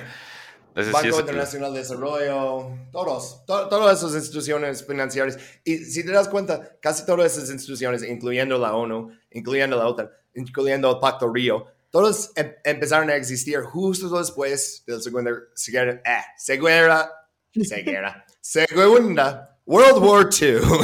Dejamos todo eso adentro, me vale. Este, ah, y eso es cuando Estados Unidos ya está, como dice Harry Truman, el viejo imperialismo es cosa del pasado. Ya buscamos democracia y amor fraternal entre todos y el mejor uso de recursos para el mundo, que es yo voy a ser el dueño y ustedes van a trabajar. Pero les voy a decir que todo fue equitativo. E- Este sistema no es perfecto, pero es el mejor que tenemos. Y el que dice algo en contra es ah, fan de Putin. No sé. bueno, pinche Putin que es capitalista, pero por el culo. Bueno, ok. eh, vamos a hablar un poquito de Allende y los logros de su administración, a pesar de una guerra económica, a pesar de una situación económica mala en el mundo generalmente. Nacionalizaciones, eh, vamos a hablar primero de eso, porque no solamente era cobre, hablamos ahorita de por qué cobre era importante, pero era hierro, cobre, salitre, ah, unas otras cosas, pero básicamente los tres más importantes. 80 de la producción bajo control estatal, pum, de inmediato. Reforma agraria, prohibirán la posesión de más de 80 hectáreas por persona. 80 hectáreas es difícil imaginar si, como yo, creciste en Estados Unidos, pero es como 1600 canchas de fútbol americano. Ah, Por ahí. Esto es la máximo de tierra. Ah, ahora estoy dudando si era 1600 o ah, 160. No, creo que era 1600. Sí, pero bueno, igual, eso es una granja bastante grande, ¿no? O sea, todavía puede ser, tener como tu, tus Pues- hectáreas, ¿no? O sea, Sí, machín. es bastante. O sea, a pesar de que se dice como que hubo restricciones, hay más o menos, ¿eh, carnal? Sí, Puedes ser muy, Exacto. muy rico con eso, güey. O sea, él estaba diciendo, ok, eso va a ser como el camino chileno al socialismo. No es, Lenin nunca dice, deberías hacer una frente popular de otras personas en un partido y tener elecciones. No. La gente que le dice, oh, es, es controlado por Moscú, por marxistas leninistas. No, los leninistas destruyen el Estado y ponen un nuevo Estado. No dicen, vamos a hacer esto desde elecciones. O sea, Allende estaba intentando postularse por presidente tantos años. Un leninista hubiera hecho un golpe de Estado. Me parece que en Chile es una cosa popular que hacer. Pero bueno, ah, regresando a sus logros, ok, ahora que ya es el presidente, ¿no? Reforma agraria, aparte de eso, también acaban con el sistema de eh, latifundios, que ya sabes el sistema de latifundios. Trabajas en tierra del dueño todo el día, luego en la noche tienes tu tierra para trabajar y nunca duermes y nunca comes. y- bueno, regalaron terrenos a 200 mil campesinos. Eh, that's fucking huge. O sea, eso es mucho más. Ya, ya no es a gotitas, ¿verdad? Simón, severo, güey. La neta, es una redistribución de la tierra. Te digo, güey, al estilo Tito y por ende al estilo medio Zapata, güey. O sea, está muy perro. Porque sí es como, bueno, más bien el estilo del Tigre de Álica, porque el Tigre de Álica sí lo pudo hacer, Zapata no, no lo logró como tal, güey, hacer su reforma del plan de Ayala. Pero sí está muy perro, güey, el hecho de que es como de que, mm, o sea, ya tenemos todas estas tierras, güey, que ya expropiamos, pues hay que distribuirlas, güey. O sea, porque no tiene que partir, te digo, no, no tiene que partir de un gobierno burócrata, güey. Es la misma gente sacándose adelante a sí misma, güey. Sí, o sea, pero eso es lo que vemos, que cuando hacen una revolución como en Cuba, es muy difícil derrocarlos, ¿no? Bueno, no, a veces en Granada cuando hay una lucha interna, puesto antes, pero bueno, este, pero tuvieron que esperar ese momento, ¿no? Pero cuando es algo así, parlamentario, todavía hay movimiento en el gobierno, eso es cuando pueden meter el tentáculo y pensar que nadie los va a ver. Y luego desclasificar los documentos en los 90 y todos. Pero bueno. Ah, ok. Ah, por los que no están viendo los slides, por cierto, porque esta foto está increíble, ¿no? Porque es Allende hablando enfrente de un muralla y dice, para nacionalizar el cobre, para estatizar la banca, para una reforma agraria, contra los monopolios, contra el imperialismo norte. Supongo que eso debería norteños, eh, pero se corta ahí la foto, ¿no? Y solidaridad internal, ¿no? Ok, son buenas cosas, ¿no? Y en su primer año empieza a hacer esas cosas, ¿no? Sube sueldos 40% para como los obreros, ¿no? Solo 9% si tenías un trabajo como Godines. o sea, los de oficina no, no vieron tanto, eh, Los que hacen aumento. el, el erario de las empresas no, no se merecen dinero. Nah, bueno, sí un poquito, porque vamos a hablar un poquito a todo lo demás, pero era diciendo, mira, la explotación aquí es ridículo. O sea, tenemos una economía súper de hace siglos, pero estamos supuestamente en el siglo XX, donde está la dignidad, ¿no? Ah, bajo las rentas, bajo impuestos, aumentó las pensiones, aumentó pagos de seguro social.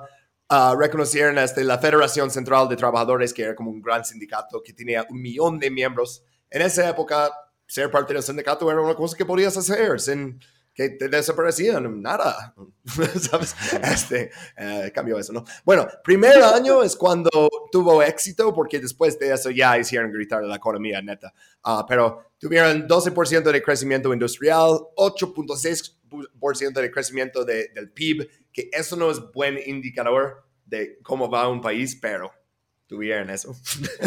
este, ah, también educación, dieron becas a niños indígenas. Ah, la matrícula universitaria creció 89%. Matrícula creció en todos, o sea, desde primaria. Ah, también imprimieron copias baratas o a veces libres, de- dependía de la zona, como en el sur los estaban libres, de literatura, de literatura clásica. Hola, soy Jeremy en postproducción. Dije libres en vez de gratis, porque en inglés ambas palabras se traducen como free, pero son distintos. Y ahora editando eso me doy cuenta que es medio confuso. Quería decir gratis. Seguimos con el podcast. Para todos, como llegan y... Es muy como Huey Long, ¿no? Que llegan a tu casa y dicen, mira, tenemos unos libros, ten. Bastante, ¿no? Y pues Allende, o sea, él antes de ser presidente político, era un médico y él vio uh, ba- la batalla contra la pobreza como una manera de mejorar la salud. Porque si la gente no tiene dinero, no come bien, trabaja demasiado, no, no busca atención médica cuando lo necesitan porque dice que, ah, me va a costar, ¿no? Ah, entonces él puso como un centro de detención medicina por cada 40 mil residentes. Ah, también era Chile era el primer país en América en garantizar atención médica como un derecho. Y Ok. está chido. ¿Cuándo lo van a hacer en Estados Unidos? Estamos hablando de hace 50 años. ¿Cómo? Medio ¿La, siglo. ¿La salud es un derecho? Sí, o sea, no se suena- cuadra, güey. no, no, no suena muy estadounidense. no suena muy Ah, estadounidense. unas cositas más, ¿no? Como ah, asambleas de trabajadores, tenía ya 50% de los escaños en la junta directiva. Entonces ya es como, el sindicato ya tiene igual control de la empresa. No es que, oh, todo el poder a los soviéticos. No, no es, queremos este, igualdad. No más eso. Ah, también em, garantizar un empleo por el Estado que eh, bajaron el desempleo hasta como 3%. Entonces, seguramente había unas personas que eh, ni siquiera eh, podrían hacer los trabajos del Estado, ¿no? Entonces, eso de vincular tu bienestar con tu habilidad de trabajar, pues no está tan chido, ¿verdad? Pero bueno, Allende, como decimos, no era comunista, era eh, más socialista que los otros, ¿no? Pero la verdad es que todas esas cosas son reformas, no son revolucionarias. Congelamiento de precio de, mercancías, eso está chido, ¿no? o sea, pero sí, o sea, eh, no es como un buen ejemplo de eso. Antes tenían seis semanas de permiso maternal, ¿no? Si tienes un bebé, puedes regresar después, eh, eh, seis semanas. Ah, Allende lo subió a 12 semanas. ¿Sabes? Es mejor, ok, lo está haciendo más rápido. No es igualdad salario. No, es- ¿sabes? O sea, no es que, oh, pues Allende llegó y derrocó el racismo y el machismo y derrocó el clasismo. Y, no, pero sí, como hizo unos avances, ¿no? Bastante importantes. Sí, totalmente. Esa cosa aquí, que hasta puse un GIF en los slides, vamos a ver cómo lo edito para que vean el movimiento de ese, de ese cuartito que tenían ahí en, ah, en, en la moneda, ¿no? Ah, Project CyberSyn. ah, hay un podcast que puedes escuchar completamente de eso, entonces no quiero hablar demasiado de eso, pero ah, Allende tenía un plan de usar cibernéticos, que era algo nuevo al principio de los 70, como vamos a entrenar a las computadoras a hacer todo como y pensar como una persona, ¿no? O sea, es básicamente inteligencia artificial, Ajá, ¿no? Inteligencia artificial. Pero lo hizo super, super Star Trek. Tenía ese cuarto ahí que era como un hexágono y tenía esas sillas que, ah, si no puedes ver los slides, una disculpa que eso es básicamente una cosa visual de, wow, Salvador Allende haciendo cositas de Star Trek. Socialismo. Social- Socialism cyberpunk. Ajá, como vamos a usar cibernéticos, eso va a organizar la economía, vamos a ver exactamente dónde meter los recursos y dividir todo como igual. y Está chido la idea, pero sí, cuando lo descubrieron durante el golpe de Estado en 73, lo destruyeron. Um, una cosa más destruir, ¿no? Hablamos un poquito del cobre. ¿Por qué es importante cobre? ¿Qué opinan? Ay, Ah. pues, ¿por qué no, güey? Es uno de los... de- Bueno, pues el cobre es uno de los materiales más conductores de electricidad del mundo, güey. Ah, también pues está empezando ya la revolución de los micro... Bueno, no como tal de los microprocesadores, pero pues están empezando como que a desarrollar Las- las, ajá, las nuevas tecnologías. Y pues también es parte vital para ya los sistemas de comunicación armamentísticos de Estados Unidos, güey. Ujú. Y existe en todo el mundo, pero Ujú. solo es, solo tiene como sentido económico sacarlo de ciertas regiones. Porque Ujú. sí puedes encontrar cobre en muchos lados, pero el precio de cobre no está tan alto nunca, ¿sabes? O sea, entonces si no puedes sacar muchísimo, no te conviene. ¿Y dónde puedes sacar muchísimo? Pues hay minas de cobre en Estados Unidos.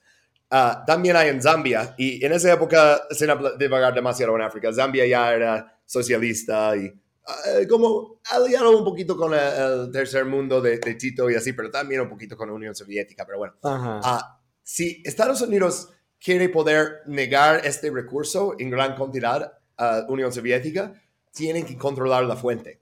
Es como el petróleo de Medio Oriente, casi Ujú. ninguno de ese petróleo va a Estados Unidos. O sea, Ajá. el petróleo que está en tu coche en Estados Unidos no viene de ahí, pero necesitan controlar las fuentes más grandes y Ujú. importantes para controlar una mayoría del recurso y para poder fijar el precio y sacar provecho de eso, ¿no? Y es el mismo con el cobre que con el plátano, que con el carbón, que con el pinche cobre, ya dije cobre, ¿verdad? Ya. Con cada recurso. con el cobre otra vez. Ah, y tenían estos ahí, Anaconda Copperman and Company. ah, de, no me acuerdo si eran de Montana o nomás tenían un otro incidente en Montana, pero bueno, de Estados Unidos.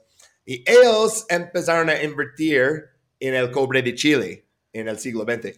Ah, ya en 1929 ya era dueña de absolutamente toda la compañía de cobre, porque Chile entró en crisis económica y ellos tenían suficientes recursos para comprarlo todo y ser los dueños de una industria de otro país.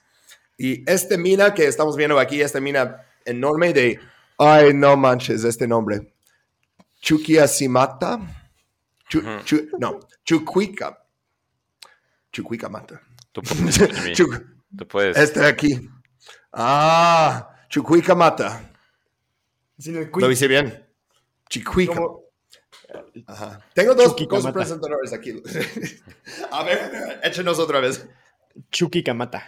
Ok, el grandote ese que Bob dice, este, esa mina era la más productiva en el mundo, ¿no? Y en 71, pues Salvador Allende expropió las minas de cobre de Anaconda, ¿no? Ujú. Y aparte que luego los estaban pagando, ok, tiene, eh, eh, tiene que pagar para como diferentes partes de la empresa y así, ¿no? Pero luego viera la explotación de los trabajadores ahí. Entonces lo que hizo es comparar los sueldos y lo, lo, lo provecho que sacaran ahí con minas similares en otra parte del mundo. Y Ujú. dijeron, mira, cobraban demasiado, hubieran pagado tanto a los trabajadores. Entonces, en vez de pagarles para esto que estamos expropiando, me debes a mí. ¿Cómo ves? Huevos. De hecho, ustedes deben muchos sueldos. Entonces, vamos a quitar el costo de la mina de lo que deben y luego me pueden mandar lo demás, no sé, como un cheque.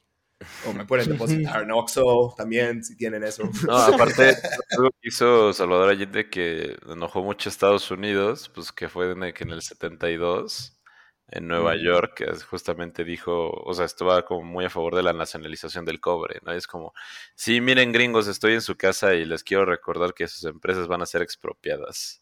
Perros. Enfrente de todo mundo y, de Naciones Unidas, imagínate.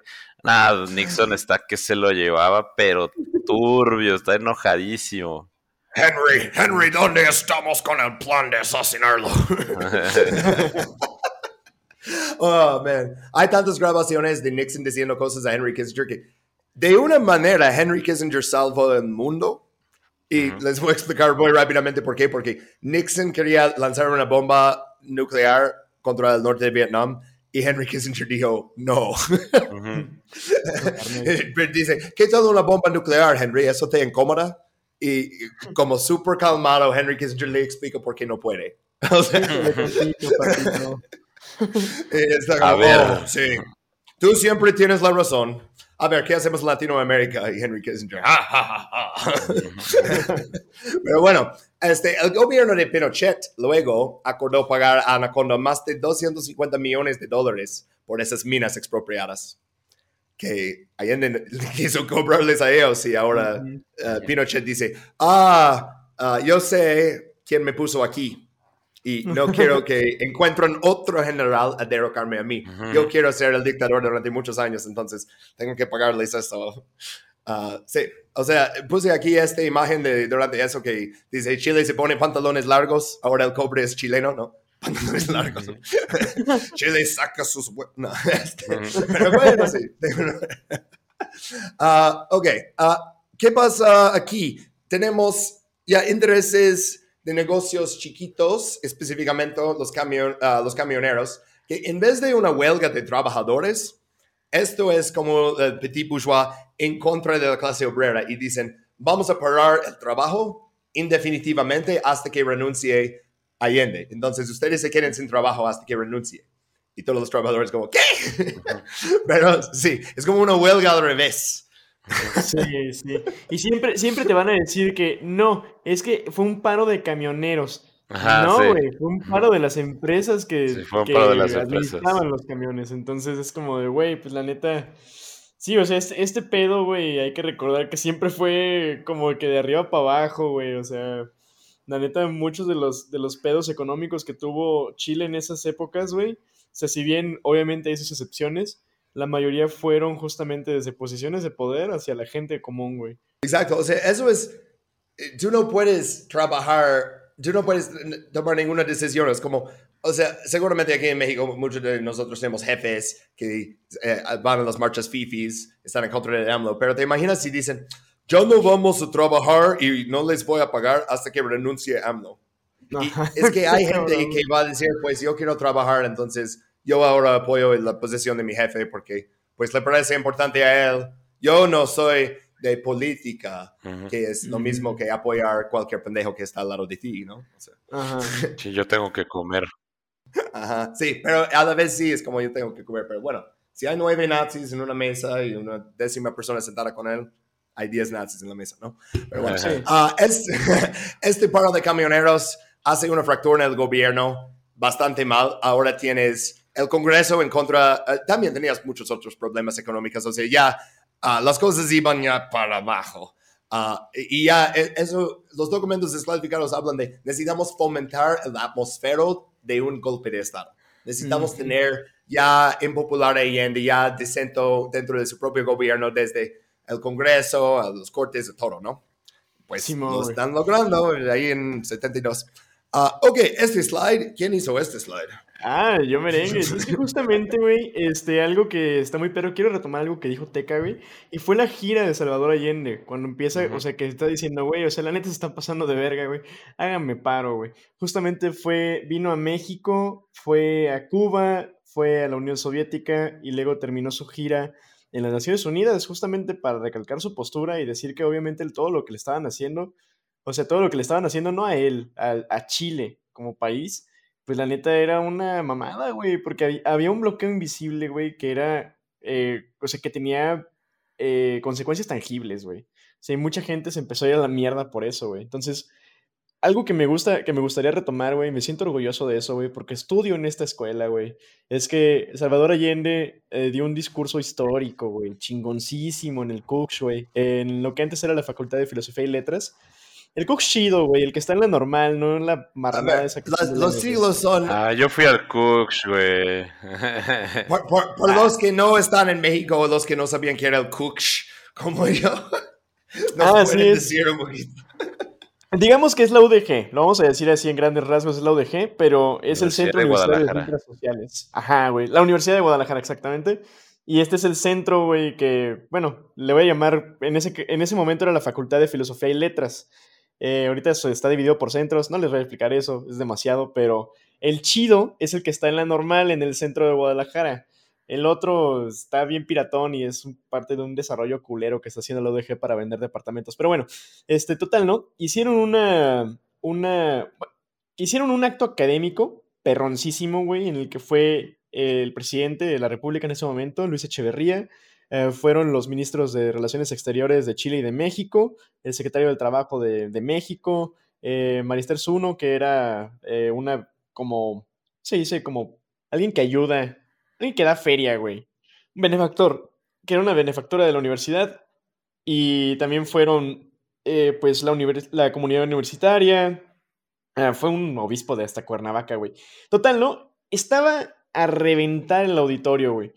El mismo Salvador Allende dijo, güey, que ese fue el mejor discurso de su vida, güey.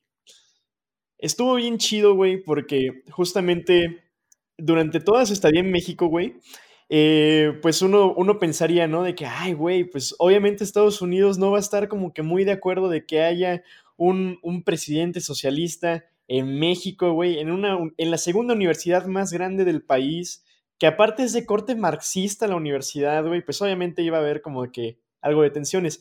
En esta visita que tuvo a México, el presidente Salvador Allende lo intentaron matar, güey. Está muy cagado, güey, porque no es algo que, que sea así como que muy, muy conocido, muy visto, güey, pero justamente la, la DIF, la DIF, la DEF. La- ah, ¿Cuáles son? Porque DIF es como desarrollo infantil, ¿no? O sea, es como... exacto, pero era defensa, defensa de inteligencia federal, güey. Ah, el otro DIF. El DIF Sí, oscuro. es el otro DIF. El Es difañero. D- DFS, güey, que es la Dirección Sí. Federal de Seguridad. Me confundí, güey. Pero la DFS, güey, que era una como secretaría, subsecretaría, güey, era una rama de la Secretaría de Gobernación. Eh, o sea, básicamente era el cuerpo de espías del presidente de la República Mexicana, güey. Esos Ah, Como vergas, el- güey. como el CISEN. Los, los, Ándale. los El extinto ¿no? CISEN. Ajá. Simón, güey. Haz de cuenta que esos vergas, güey, que fueron justamente los que hicieron el, el halconazo el año, el año anterior a la visita ¿Tu de Allende, podcast el contiene 71. contenido explícito? Sí. No, manches, y todavía no empezamos con la intervención gringa como tal, imagínate. Pero bueno, eh, estos carnales, güey, justamente estuvieron monitoreando, güey, a la actividad de varios chilenos en, territorio mexicano, güey. Y Arturo Marshall, que era un boina negra y francotirador de Chile, güey, el mejor francotirador de, esa nación, güey. Resulta que estuvo haciendo unos, unos cuantos como este, runs para checar cuáles eran las posiciones más ventajosas para poderle meter un disparo a Allende, justo Uy. de la mano de agentes de la CIA, güey. O sea, imagínate. Ok, pues en el depositorio de libros podría ser desde ahí. También podría ser de ah, este ah, Grassy Knoll. Exacto, güey. Y este Paraguas.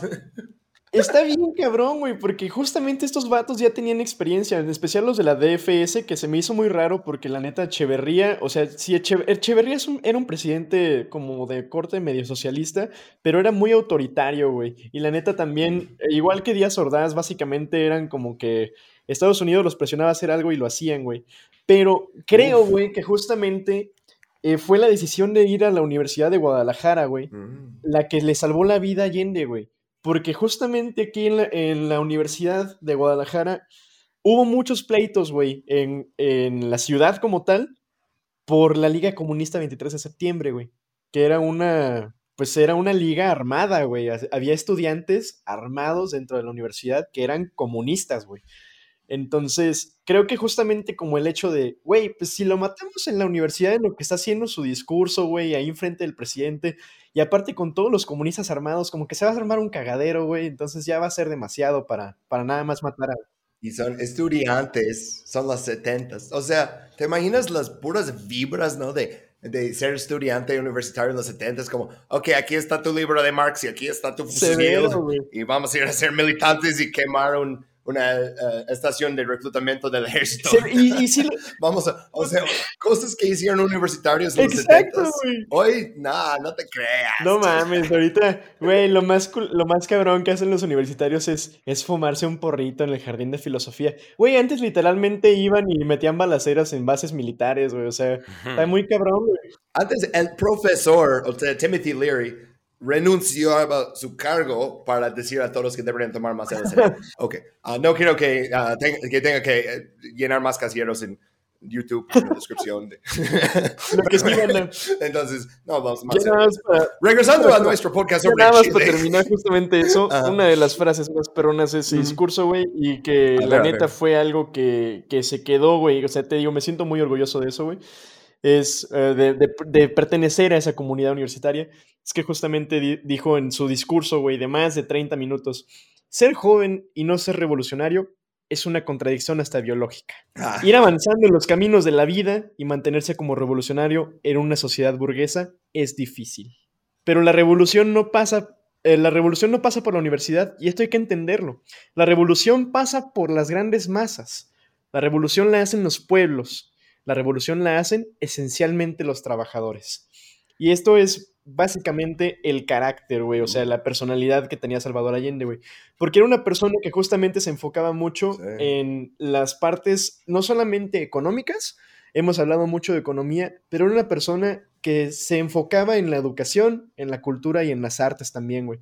Luego vamos a hablar un poquito de Víctor Jara, güey, y también va a quedar como que un poquito más claro todavía este pedo, güey. Era un, un marxista humanista, güey. No, sí, ah, una parte de. ¿Se acuerdan de que dije, oh, también ah, ah, garantizaba el empleo y por agencias del gobierno que te encontraba trabajos? Eso también tenía teatro, tenía como, vamos a hacer baile socialista y cosas así. Sí, güey. Órale. Está chido. Ok, pero regresamos a.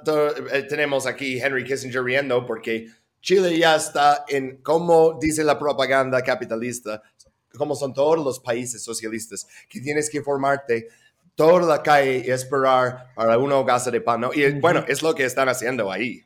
Y es una crisis digerida por la CIA, por Henry Kissinger, y tenemos todos los documentos que lo comprueban, ¿no? Hacen una guerra económica eh, y controlan muchas de las ah, instituciones económicas y financieras del mundo contra un país sudamericano para nacionalizar su recurso nacional, porque, oh, ellos no pueden nacionalizarlo, nosotros tenemos que hacer. Lo vimos la semana pasada con nuez moscada. O sea, lo hacen por Sí, literalmente mames. cualquier cosa. No, no se trata tanto de exactamente, oh, por el cobre. Sí, es por el cobre, pero es, es como Irak era por el petróleo. Pero es para controlar todo eso, ¿no? Y es para desmentir el socialismo y decir, mira, después de tres años del gobierno de Allende, la gente ya, o sea, su salario real ya estaba como en el piso, ¿no? O sea, no, eh, su dinero no compraba nada, la inflación era ridícula. Ah, ¿Por qué era así la inflación? ¿Por qué no podían cambiar su moneda por otras monedas? Sí, ah, puse como un- eh, una cosita aquí que enseña dónde empieza la presidencia de Allende y vemos como el salario real de los trabajadores sube. Luego es, "Meh, ok, y luego llegamos al 72, que ya pone mucho más fuerte las cosas económicas, y pum, cae al piso. Y pues cuando llegue el golpe militar ya pueden decir, mira, estabilizamos la economía. Y siempre necesitas una mentira así Ajá. para justificar todo, que la gente que dice, pues Mussolini estuvo malo, pero por lo menos los ferrocarriles llegaban a tiempo. No, No, güey, y luego, What? ya ves que luego hablan No. de Pinochet y el milagro chileno, güey, pues hubo un pinche milagro porque hubo una catástrofe Ajá. antes, güey. O sea, esto no fue como que... Ajá, y porque, Ah, dime. mira, hasta que pongamos un fascista, nadie puede hacer nada con Chile y vamos a hacer tantas cosas en contra de ellos, vamos a parar su fuerza laboral de trabajar. Machín. No. Vamos a atacar su infraestructura y, oh, pero mira, al final, el socialismo no funciona. ¿No? Ah, vamos a ver mucho más de eso en el siglo XX y en el siglo XXI. Pero bueno, necesitamos llegar a Pinochet, pero Pinochet todavía no tiene poder de ninguna manera, ni siquiera en el militar. El ministro del Interior y comandante ah, en jefe de todas las Fuerzas Armadas en Chile es este señor en el 73, el general Carlos Prats. Pero él tuvo un incidente de... ah, Esto no fue la CIA. A veces no podemos culpar todo a la CIA. Esto nomás fue pendejez. Nomás, o sea, este güey tiene como un incidente en el tráfico que grita a su mujer, ella grita a él, eh, salen de sus coches, ¿no? Ah, y bueno, dispara contra su coche, ¿no? Y luego se dan cuenta que él es como algún ministro y luego se dan cuenta quién es, es alguien importante con guardaespaldas y toda la gente como eh, eh, eh, el coche y dicen, ah, ¿por qué disparas eso? Bueno, un súper escándalo, ¿no? O sea, ¿te imaginas? O sea, este güey intenta disparar a nomás como esta Alejandrina Cox, por cierto, lo decían como el incidente de Alejandrina Cox. Y esto fue 27 de junio de 1973, ya estamos casi llegando al golpe, ¿no? Y eh, Prats seguía la doctrina Schneider sin divagar demasiado en eso. Doctrina Schneider dice que el militar no debería ah, quitar el gobierno civil, ¿no? Y él no iba a hacer ningún movimiento así contra Allende. Bueno, él tiene que renunciar, ¿sabes? O sea, ya están las noticias, es un pinche escándalo. Él renuncia y ponen otro general que seguramente va a ser fiel a la Constitución. Habla de burro. Ah, él toma poder como jefe del ejército. Sí. Y ese es agosto 1973. Pinochet llega a esa posición. Y literal un mes después. O sea, pero bueno, antes de ese golpe exitoso había un golpe fallido, porque ya, como dije, el Congreso está en contra de Allende, todos en contra de él, ¿no? Y él contra el mundo. Tuvi- Descubrieron ah, que en la guarnición de Santiago unos eh, generales estaban planeando un golpe. Lo descubren y en actitud chilena dicen, a huevo lo vamos a hacer de todas formas, no me importa que ya saben el plan. Ah, este, el teniente coronel Roberto Super, que- qué nombre, pero está escrito como soup, como sopa en inglés, como S-O-U-E-P. Super. Bueno, me encantan eso. Se enteró que, ok, sería revelado de su mando por participación en la conspiración.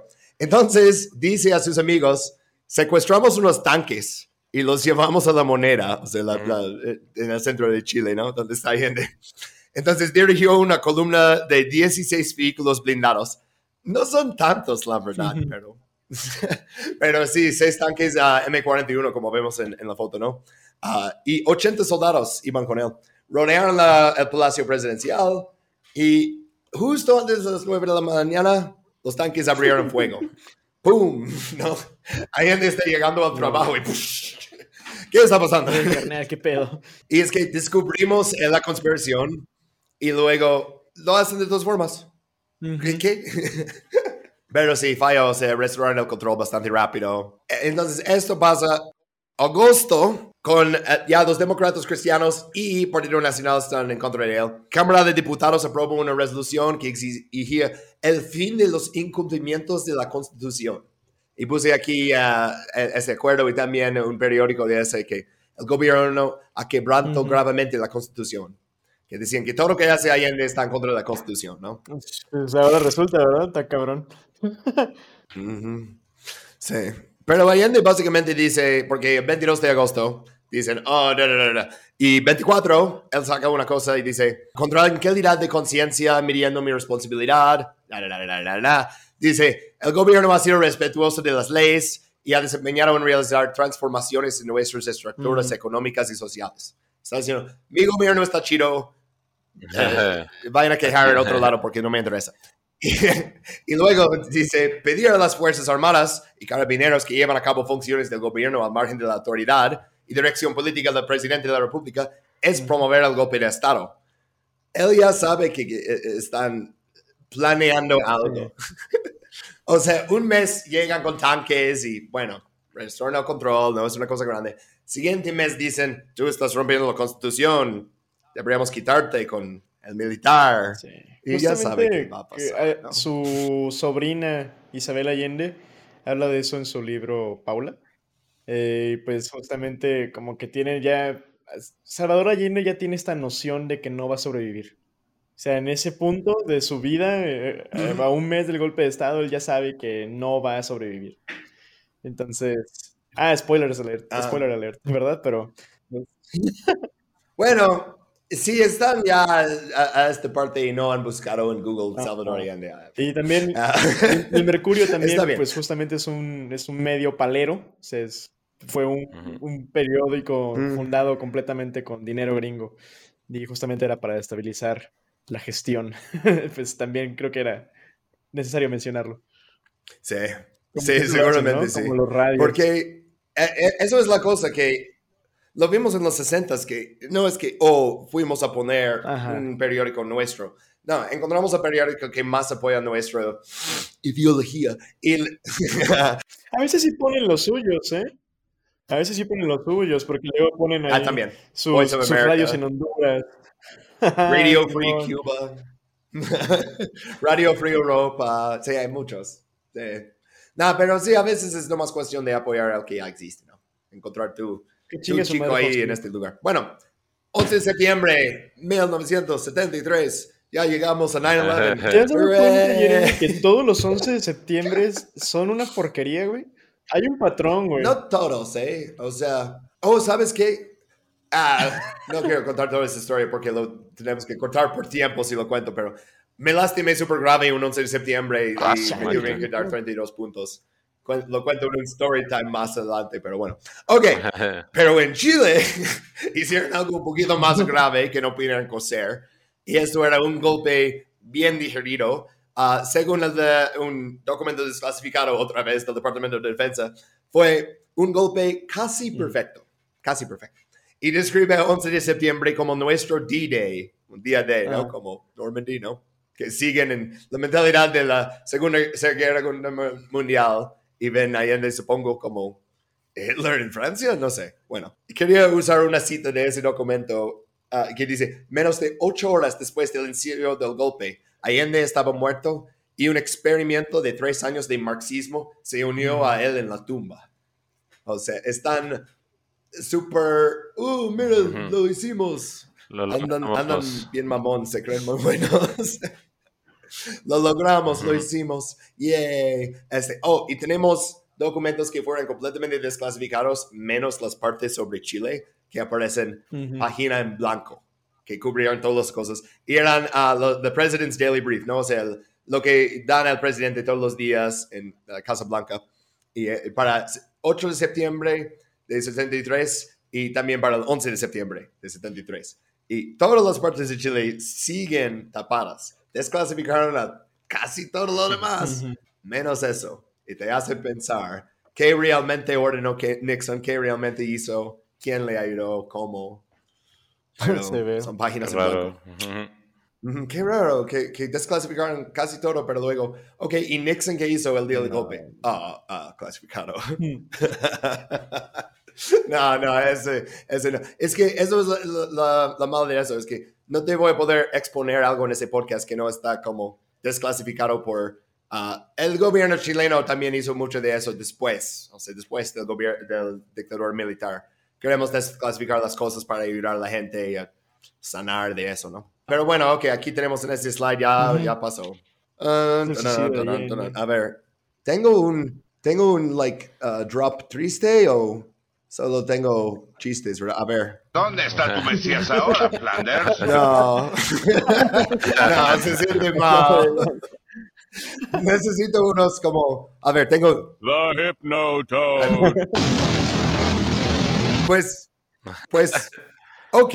Necesitamos para el siguiente, tal vez cuando tenemos cosas tristes como el suicidio. Entre comillas, no sabemos si fue suicidio o si le suicidaron. Pero el resultado es lo mismo. No, están llevando su cuerpo ahí de la morena. Y pues, ¿qué pasa directamente después en Chile? Ay, pues. Les estoy preguntando a ustedes, yo llevo ya mucho hablando de todo lo que hizo Es Estados un Unidos crack. para llegar a este punto. Pero es ahora, ahora ¿qué pasó? completo. O sea, el gobierno de Chile básicamente hace una purga. Va contra todos los detractores, va contra opositores, va contra periodistas, contra cantantes, contra artistas. Sea, literalmente cazan al que sea que no sea pro Pinochet. Que aparte, Pinochet nadie lo pinches conoce, güey. El vato neta estaba destinado a ser la persona más olvidable del mundo, güey. Pero de pura cagada aca- acabó en el poder. Y pues a cualquier persona que no estuviera con el régimen que llevaba unas cuantas horas, güey, durante días meses, literalmente durante 16 años. Los persiguieron y pues fue un, un crackdown durísimo, güey. Ha sido de los, bueno, pues es parte de los peores momentos de la historia de la humanidad por la brutalidad con la que se casan a las personas. No, aparte, o sea, Pinochet era experto en desaparecer personas y torturarlas. O sea, él fue el que, uno de los creadores de, pues, de todos los detractores de Pinochet, pues los subía en unos aviones y pues los aventaba así de, las, de los aviones, así ching su madre, ¿no? O sea, porque el cuate, la, la represión que hacía, o sea, era como de si sabías que Pinochet te iba a arrestar, era, arrestar, era preferible suicidarse. O sea, imagínate hasta ese grado, ¿no? Del Sí. terror que causó este güey. Uf. O sea, porque pues también hizo cambios políticos, ¿no? Para poder pues eh, censurar todos los eh, medios de comunicación y decir, sí, Chile está bien y aparte pues el güey también en un momento de locura durante el conflicto de las Malvinas, pues que dijo como de, "Mm, y si mientras este, Argentina se da en la madre con, con el Reino Unido, nosotros invadimos la Patagonia y nos vamos a la guerra. Es como, pues al Chile, al Chile, Argentina también tiene dictadura militar y también eh, como que nos quieren invadir, así que, y si nos adelantamos, Güey, tengo un slide sobre justo eso y puse en las notas, Teca, habla de eso, que tú sabes más sobre este tema. Qué bueno que ya lo mencionas ahora. Sabía, porque vi, vi todo eso y yo, sabes que eso lo voy a dejar Teca, no sé. Me parece un cagadero. Pero sí, o sea, pero quería hablar Ujú. rápidamente antes de adelantar con eso ah, de sindicatos, ya, Ujú. eso de libertad de prensa que lograron Ujú. en el golpe militar conservador de 1823, ¿no? Ujú. 150 años antes. Esa dictadura tenía, oh, vamos a tener libertad de prensa y escuelas. Y Pinochet es completamente un reaccionario, ¿no? Él no es conservador, no es que quiere conservar las cosas. Él quiere hacer, no, o sea, hauntology, quiere regresar a un, un pasado que nunca existió y Ujú. hacer que el futuro sea así. Y pues justamente Y, uh, ¿quién es, e- quién es este hablar de- guapetón? justamente de una persona que tenía un peinado icónico. Eh, les voy a hablar un poquito de Víctor Jara, porque justamente Víctor Jara. Oh, yo No. pensé que era No, Escobar. Bueno, en la, en la segunda foto sí se parece, güey, pero. Pero no, todo lo contrario. Sí, no, la segunda foto, en la primera para nada. Justamente, Víctor Jara es una de las víctimas más reconocidas de este periodo de brutalidad asquerosa que tuvo Chile. Y pues es que fue un, un- un gobierno de extrema violencia, que se caracterizaba por la extrema violencia.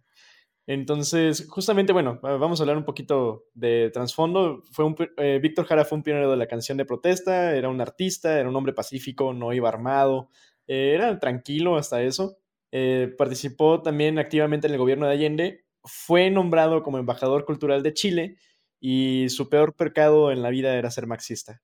Eh, justamente durante el gobierno socialista, en el periodo de Allende se habían dado la tarea de traer a académicos, de traer hasta artistas, de hacer justamente lo que mencionaba Jeremy hace rato, de hacer obras de teatro y todo ese rollo, porque como, como lo hemos visto en la mayoría de las intervenciones gringas, los gobiernos socialistas tienden a hacer cosas, eh, cosas bien raras, ¿no? Como enseñarle a la gente a leer, güey. O, o como Ah. hacer que se enfoquen en las artes, en la cultura. Digo, no dudo que haya gobiernos de derecha que lo hagan, pero es- sí hemos visto que generalmente en las intervenciones gringas al menos, los gobiernos socialistas están haciendo acá sus cosas, güey, están enseñando a la gente pues, pues a disfrutar un poquito más la vida, ¿no? Y pues bueno, este carnal, a las pocas horas de que mataron a Allende, lo capturaron los soldados en la Universidad Técnica del Estado. em, fue arrastrado en contra de su voluntad con otros 600 prisioneros eh, y los metieron al estadio de Chile. ¿vale? Güey, oye, Eh, no, se cortó un poco. Porque creo que se a ver si cortó. lo puede Oh, repetir. shit. ¿En qué me quedé? a ver. Sí, sí, exacto. Eh, eh, ah, échale de, de Ah, qué pasó sí. que les Ajá. secuestraron y, y lo- eh, cortó esa parte que se estaba rollo, pero... Ajá. Ok, este, justamente lo, lo sacan a la fuerza Sí. a él y a otros 600 estudiantes. Bueno, él no era estudiante, pero lo sacan a él y a 600 estudiantes de, de la Universidad Técnica de Chile y los meten, la Universidad Técnica del Estado, y los meten al Estadio de Chile. El Estadio de Chile durante pues un tiempo se va a convertir en una prisión, básicamente, y pues mataron un chingo de gente dentro del estadio. En específico, Víctor Jara fue torturado brutalmente durante tres días, fue golpeado hasta desfigurarle la cara, eh, con los puños, a patadas, a culatazos. Eh, en las últimas horas de su vida le rompieron los dedos y le cortaron la lengua para que ya no pudiera cantar. Y pues bueno, este ensañamiento no es por nada, o sea, el ensañamiento con Jara fue justamente uno de los signos de la dictadura de, Pinochet. Esa brutalidad horrible eh, dejó más de 3.200 muertos y desaparecidos, alrededor de 30.000 torturados y decenas de miles de exiliados. Eh, al final, eh, dentro de esa prisión que estaba en el estadio, en el estadio eh, de fútbol de Chile, eh, pues había casi 5.000 prisioneros, que la mayoría de ellos fueron torturados. estando preso y sin supervisión al principio, después de que le habían metido una golpiza el, el primer día llegando, pues pidió un papel y lápiz. Ahí es donde escribe su último poema. Eh, que luego, luego vamos a ver un poquito acerca de eso. Este, le pasaron una, pieza de papel, bueno, una libreta, y pues aventó su último poema. Eh, lo descubren, le meten una golpiza aún más brutal que la anterior, eh, le secluden en el sótano del estadio, lo obligan a jugar ruleta rusa y después le meten la módica cantidad de 44 balazos. Güey, eso es como The Deer Hunter combinado con Amadou Diallo. O sea, no. No, y luego. Ah, es culerísimo, güey, porque luego todavía su cuerpo ya despedazado de tantos balazos. Eh, lo agarran los soldados como si fuera, pues, básicamente pedazos de carne, güey, pedazos de basura, y lo avientan eh, completamente lleno de agujeros a, un costado del cementerio eh, general de Santiago. Una vecina de él lo descubre, güey, caminando por, por el cementerio, lo descubre, eh, lo arrastra hasta la morgue y en la morgue el trabajador conocía a Víctor Jara, el trabajador de la morgue lo conocía, también era marxista, le avisa a la familia que le encontraron a su esposa y pues su hija que estaba todavía pequeña en ese entonces y lo sepultan en una fosa común, a escondidas, porque obviamente si sabían que habían agarrado el cuerpo, pues también los iban a torturar. Y pues, güey, eh, lo, más cabrón de todo esto es que a Víctor Jara en varias ocasiones le dieron la oportunidad de irse. Víctor Jara, güey, había sido invitado ya, o sea, por, por los mismos cubanos eh, para pelarse de Chile, güey.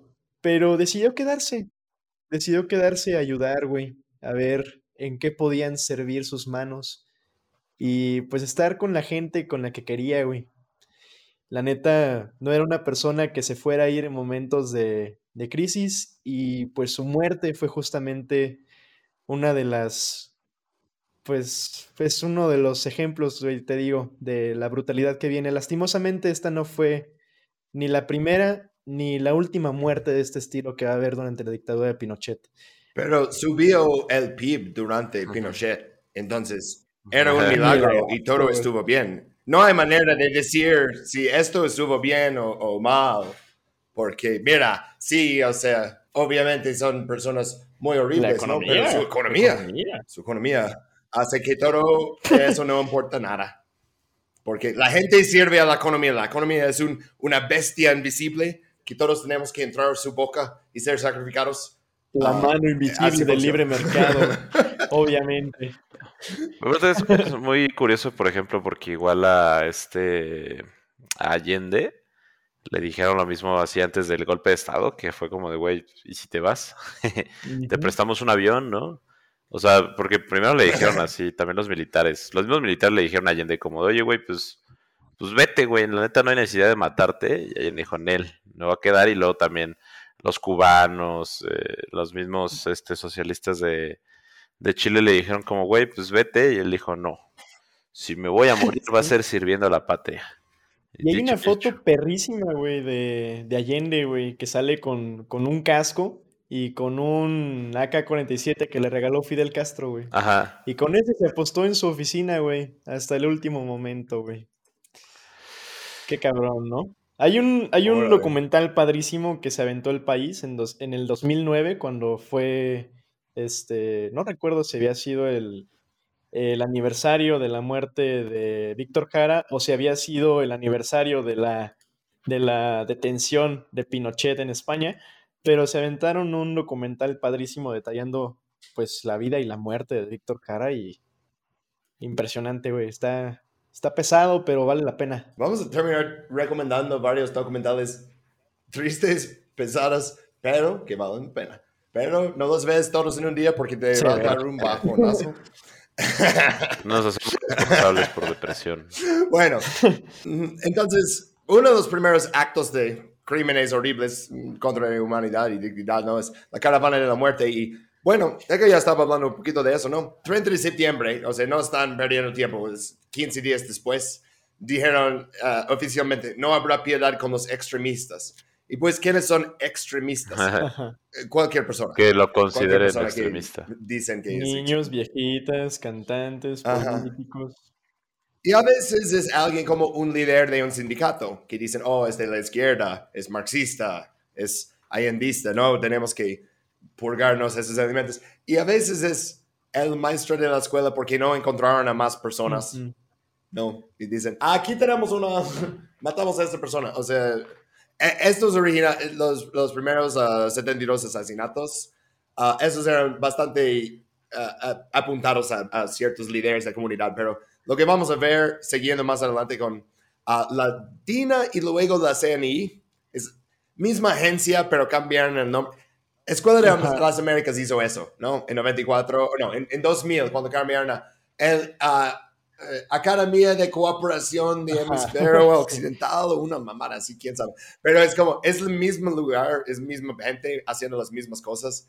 Y así fue con eso, que la DINA era como el original policía secreta de Pinochet. Y la CNA lo repuso en, no me acuerdo exactamente qué año, quiero decir 81. No lo puse en los slides. Eh, Tal vez Jeremy de postproducción lo arregla.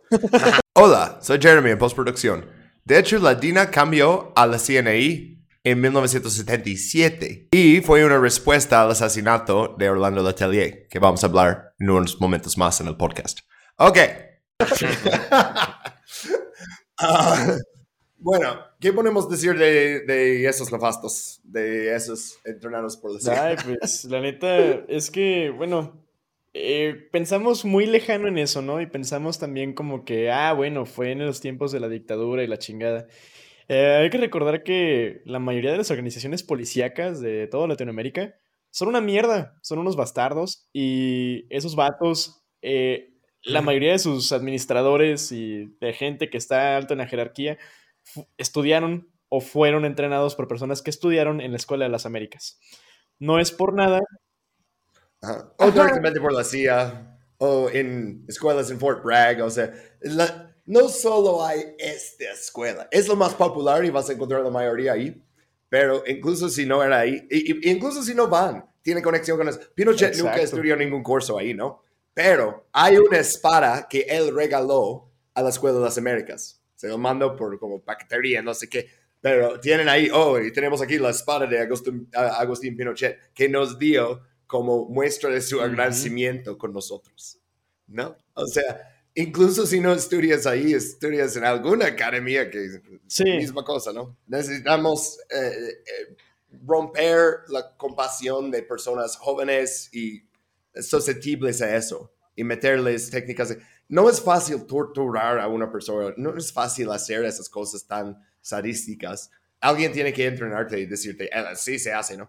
Eso es lo que hicieron en este lugar que pusimos a Vía Grimaldi. Tienen ahí, Chile es- está haciendo bastante bien el trabajo. Tal vez los chilenos no- me van a decir que no y que algo que no sé, pero me parece, de mi perspectiva de afuera, que están haciendo bastante bien trabajo de conmemorar a las personas que fueron víctimas de la dictadura, ¿no? Porque ahí hoy en día hay esta placa enorme con muchísimos nombres de víctimas que ahí este, llevaron 4.500 personas fueron llevadas ahí ah, y 240 de ellos nunca salieron.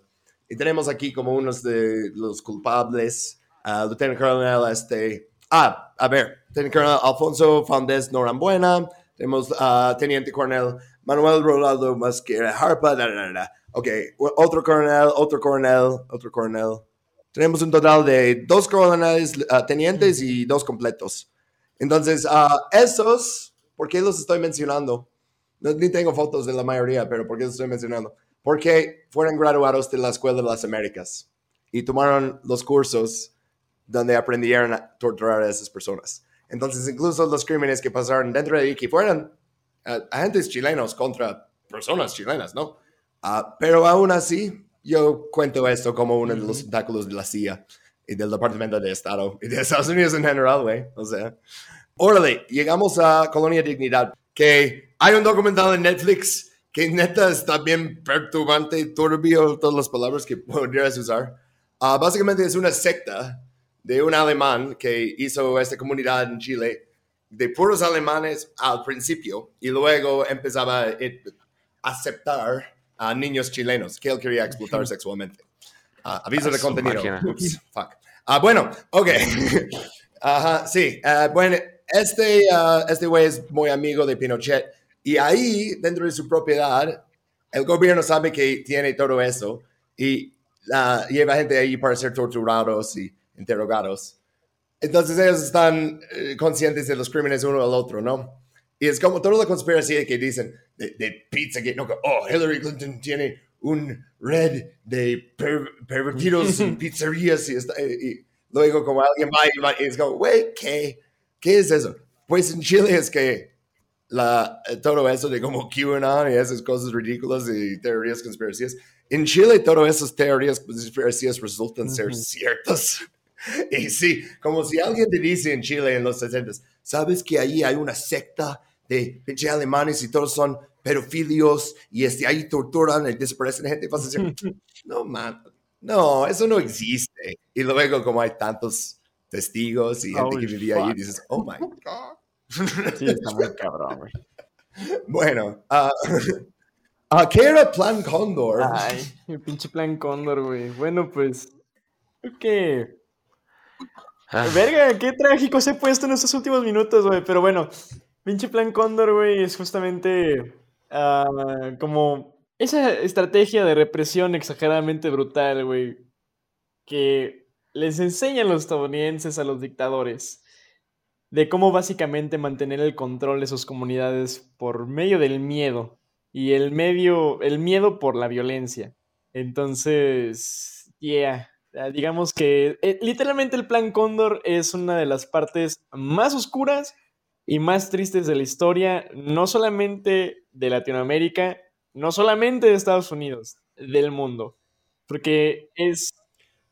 Pero para explicarlo rápidamente a como alguien que no sabe, sabe tanto los detalles, no más que Ujú. empezó en Chile. O sea, todo esto fue con el apoyo de Estados Unidos y centros de comunicación en Panamá de Estados Unidos, ah, controlando ah, la comunicación y, y el transporte y todo eso entre países. Pero básicamente es sexagésimo cumpleaños de Pinochet, ¿no? Que es en 75, en, eh, 25 de noviembre. Él invita delegados de Argentina, Brasil, Bolivia, Paraguay y Uruguay. Esos son los países originales, luego agregaron más, pero ah, a ellos, primero ellos vienen y dicen, vamos a hacer cooperación, todos somos dictadores militares de ultraderecha, ah, vamos a empezar a asesinar nuestros oponentes que están de mi país en tu país y así, ¿no?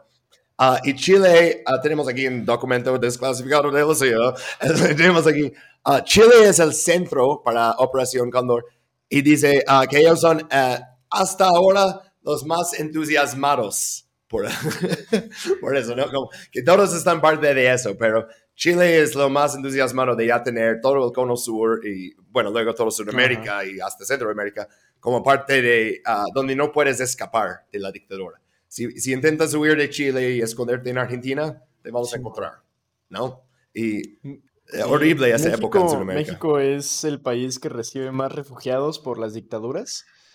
Eh, y está, está muy cabrón porque Mm. justamente, bueno, yo conozco a un, a un refugiado, no voy a decir su nombre para proteger su identidad, porque aunque no lo crean, todavía siguen buscando personas. Pero este, Sí, está muy cabrón, güey. Ah. Eh, pero yo conozco justamente a un, a un este, de, de- de- se me fue el nombre, pero alguien que, que huyó de la dictadura, que estaba en el gabinete de, de Allende. Refugiado, refugiado. Refugiado. asilado Es político, De- Detractor, ¿no? detractor. Simón. Ya, sí. Disidente. Disidente. Esa era la palabra que estaba buscando. principio. Ujú. Simón. Ah, Entonces, pues sí, hasta el día de hoy, Sí. pues viven. México ha sido el país que más ha aceptado detra- detractores y disidentes de las dictaduras. Si la cagas con tu Exacto. gobierno, Sí, siempre es lo De derecha, de izquierda, de centro, de, de- no importa. Hola, soy yo, Jeremy. Este es un anuncio del podcast que estás escuchando justo ahora. Ayúdanos a asegurar que este sea el único anuncio que tengamos que hacer alguna vez. Por tan solo 4 dólares con 20 centavos al mes, tendrás acceso a todos nuestros capítulos bonus y otros beneficios. Entre más gente se una, más podremos dedicarnos a hacer un podcast increíble. Suscríbete hoy en patreon.com Intervenciones Gringas Podcast. Ok, back to the show. Llegamos a unas... Oh, wow. Una vez que pasamos después del pinche golpe de estado de Pinochet, la historia de Chile se pone difícil de contar. Sí, o sea, neta. Antes estamos hablando de, de, oh, diferentes ideologías y teorías de cómo aplicar socialismo y ahora es como, ok, es, aquí está otra manera de que matar a Exacto, inocente. Es que quiero darle como que un pequeño jab a los vatos que son de derecha y son obstinados de derecha. Y la gente que tiene Pinochet como su foto de perfil y deja comentarios o en mis videos. banda, That's not cool. Pónganle que tal vez podemos hablar de diferentes ideologías, ¿no? Puede ser que alguien sea capitalista, puede que ser que alguien sea marxista o socialdemócrata o Mm. lo que chingado sea, güey. O- y- o de, de evangélico, socialismo, mil variedades de cosas que puedes mezclar que luego me dicen, oh, yo soy un radical socialista libertario. Yo no, no tengo idea qué crees, pero me gusta que lees política, me gusta que lees historia y que estás empezando pues, a pensar en justamente, cosas. justamente eso, ¿no? De que platicar de eso está bien, güey. Llegar como que a, a- a diferir con gente, güey, está bien. Hablar de economía, güey, pues es, la pinche economía es una ciencia social, güey. Entonces hablar de economía y ese pedo y tener, pues, ideas encontradas es lo natural, güey. El problema es llegar a un dogma, güey, y llegar a, a tal grado de intolerancia que matas gente, güey. Que literalmente haces literales death squads, güey, al estilo de, de la SS en, en la Segunda Guerra Mundial. Que haces vuelos de la muerte donde cargas a la gente a aviones como si fueran cosas, güey. Y luego las avientas vivas al mar para que estallen cuando choquen contra el mar. Em, donde secuestras a los hijos de tus adversarios políticos y se los regalas a familias que son leales al, al status quo, donde literalmente desapareces de manera forzada a disidentes, detractores, em, donde haces literalmente atentados terroristas en naciones extranjeras para matar a tus contrincantes políticos. Incluyendo Estados Exacto, Unidos. Ese tipo de... Tengo, de hecho, me di cuenta porque hicimos los slides como a la vez, que tú y yo usamos esa misma foto en diferentes slides para hablar de diferentes cosas. Pero sí, es porque ese incidente fue bastante ah, Ujú. descarado, ¿no? Que matan a un disidente que está en Washington, D.C., trabajando en una universidad en Washington, D.C., Orlando Letelier. Exacto. Vamos a hablar Y más de es que- pero- Ah, y Estados Unidos sabe en el momento y dice, oh, pero eso fue parte de su cosa de Plan Condor y, eh, ah, eh, sabes, Plan Ujú. Condor va muy bien, va muy bien destabilizando las economías y regresando industrias nacionalizadas Exacto. a control privado. Entonces- Entonces, si necesitan matar a alguien en la calle en Washington, D.C. una vez en cuando, Es un trabajo ¿qué sucio, pero alguien tiene que hacerlo, güey. O sea, ya nomás como para llevar mi punto a casa, güey. La neta es que, digo, banda, o sea, recuerden, está chido platicar de eso, güey, pero honestamente, güey, no, nunca hay que llegar a ese punto de fanatismo, güey. En especial fanatismo por un pinche sistema económico. No mamen, güey. todas esas mamadas son inventadas, güey. O sea, literalmente, pónganse a pensar en la vida de la gente, güey. Line go up. Line go up. Ajá. Me, money, Eh. rich. Así, o sea, pues mira, yo prefiero al candidato que va a afectar mejor a mi afore y mis inversiones, que tienes 5 mil dólares invertido. Y dices, oh, yo ahora tengo los mismos intereses que los capitalistas. No, no son capitalistas. Yo tengo mucho más en común con ese pobre vato ahí que está cayendo del helicóptero Sí. que tengo con, con, él- con estos chicos en el siguiente slide. The Chicago Boys. Y es tan malo como suena. The Chicago Boys. Ay, suena como... Como una boy band. Si puedes ver, sí, es un boy band. Van a cantar sus canciones de, de "Ah, estás rompiendo mi corazón y brackets con, tu, ah, con tus cuentos de Marx, ¿no? Bueno, esos son, hablamos de ellos al principio, ¿no? Son economistas chilenas que fueron a Chicago, y bueno, ni, ni siquiera todos fueron a Chicago, pero fueron educados bajo esa escuela de pensamiento, de economía, que es Milton Friedman, que es entre más libre el mercado, más libre la gente. Trademark Milton Friedman. Please don't sue us. No sé, pero bueno.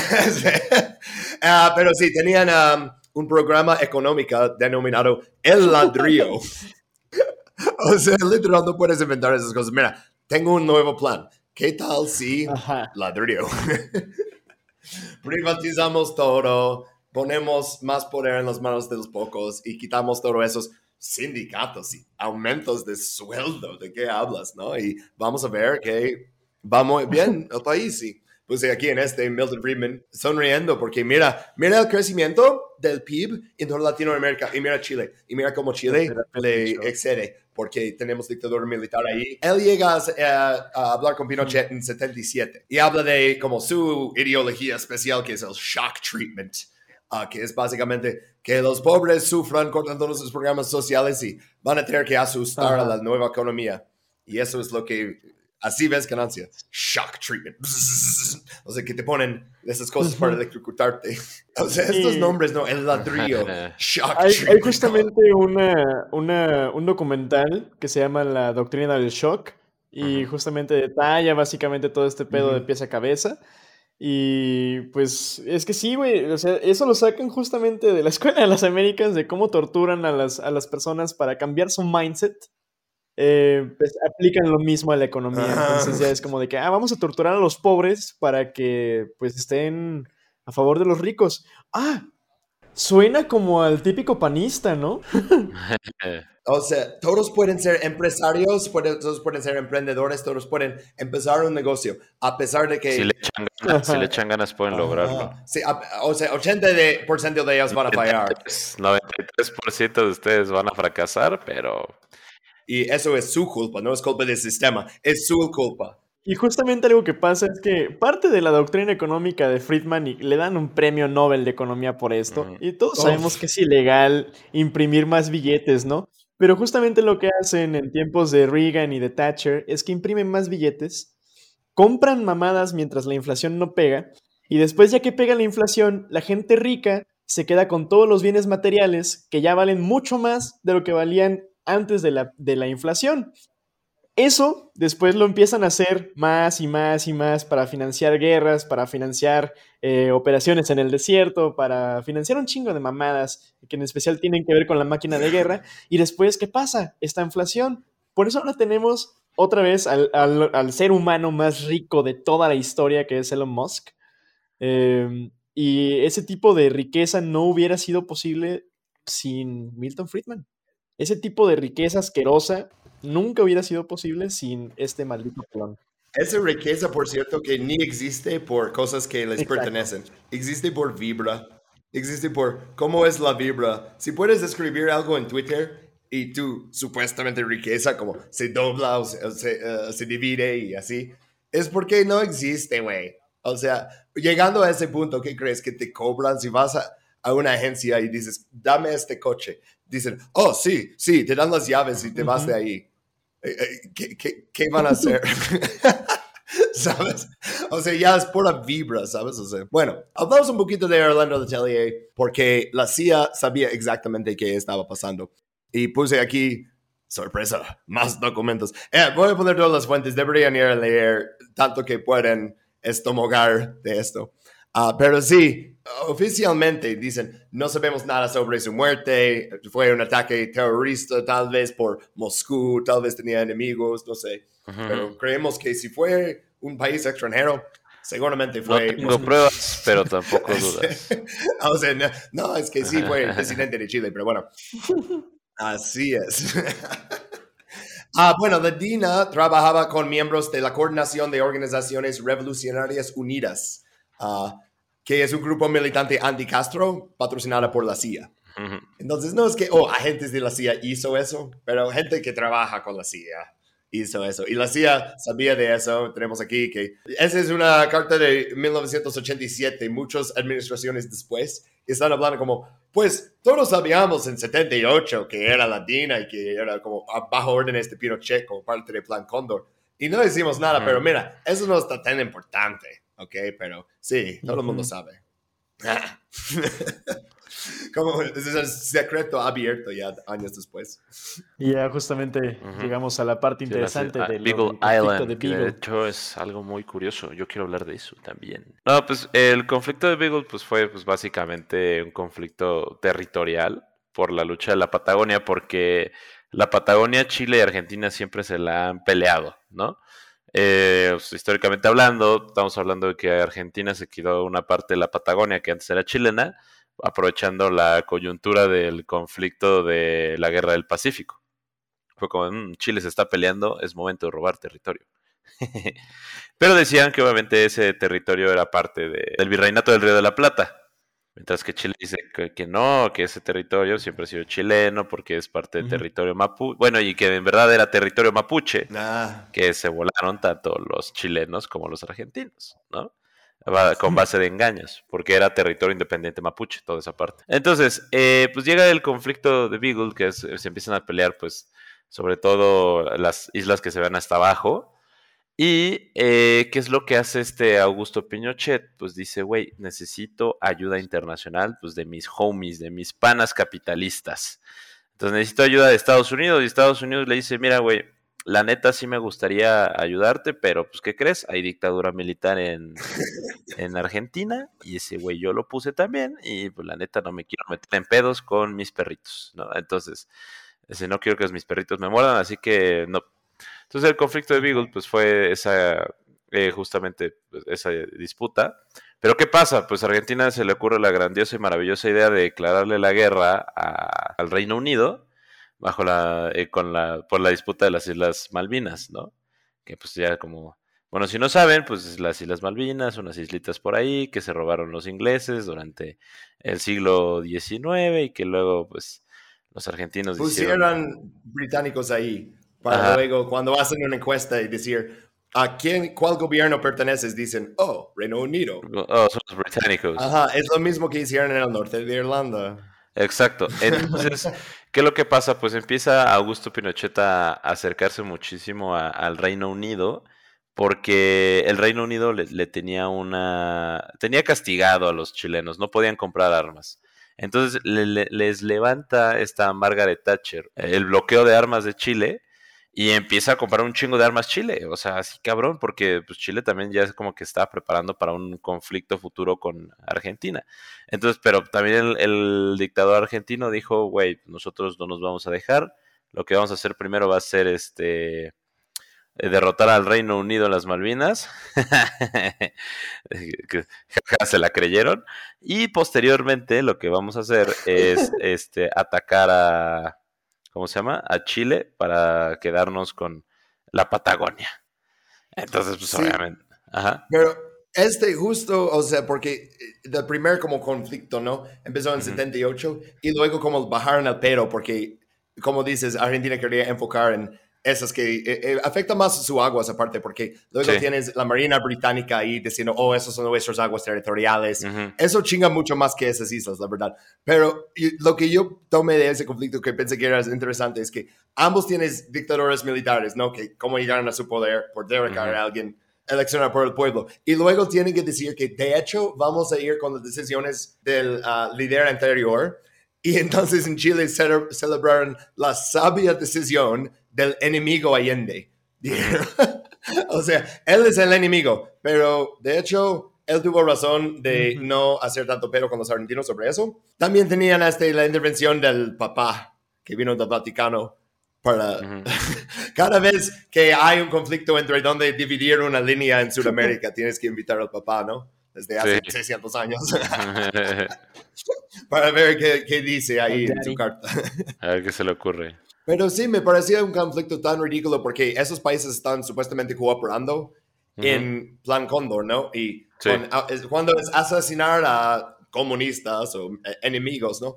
Están juntos, pero también es la carácter de un dictador militar es tienes que eh, enseñar un poquito de huevos de acero, ¿no? Y cuando dicen, estas islas son argentinas, ti- tienes que decir, son chilenas, aunque Ajá. ningún país quiere este conflicto. Los dos están como atrapados en una Sí, situación. que- justo. Y no, aparte, o sea, el- e- eran planes totalmente nacionalistas porque es así como de cómo vamos a dejar que este otro se crea más huevudo que yo, ¿no? O sea, puro big dick vibes, ¿no? O sea, así como de... de- Ajá. Ajá.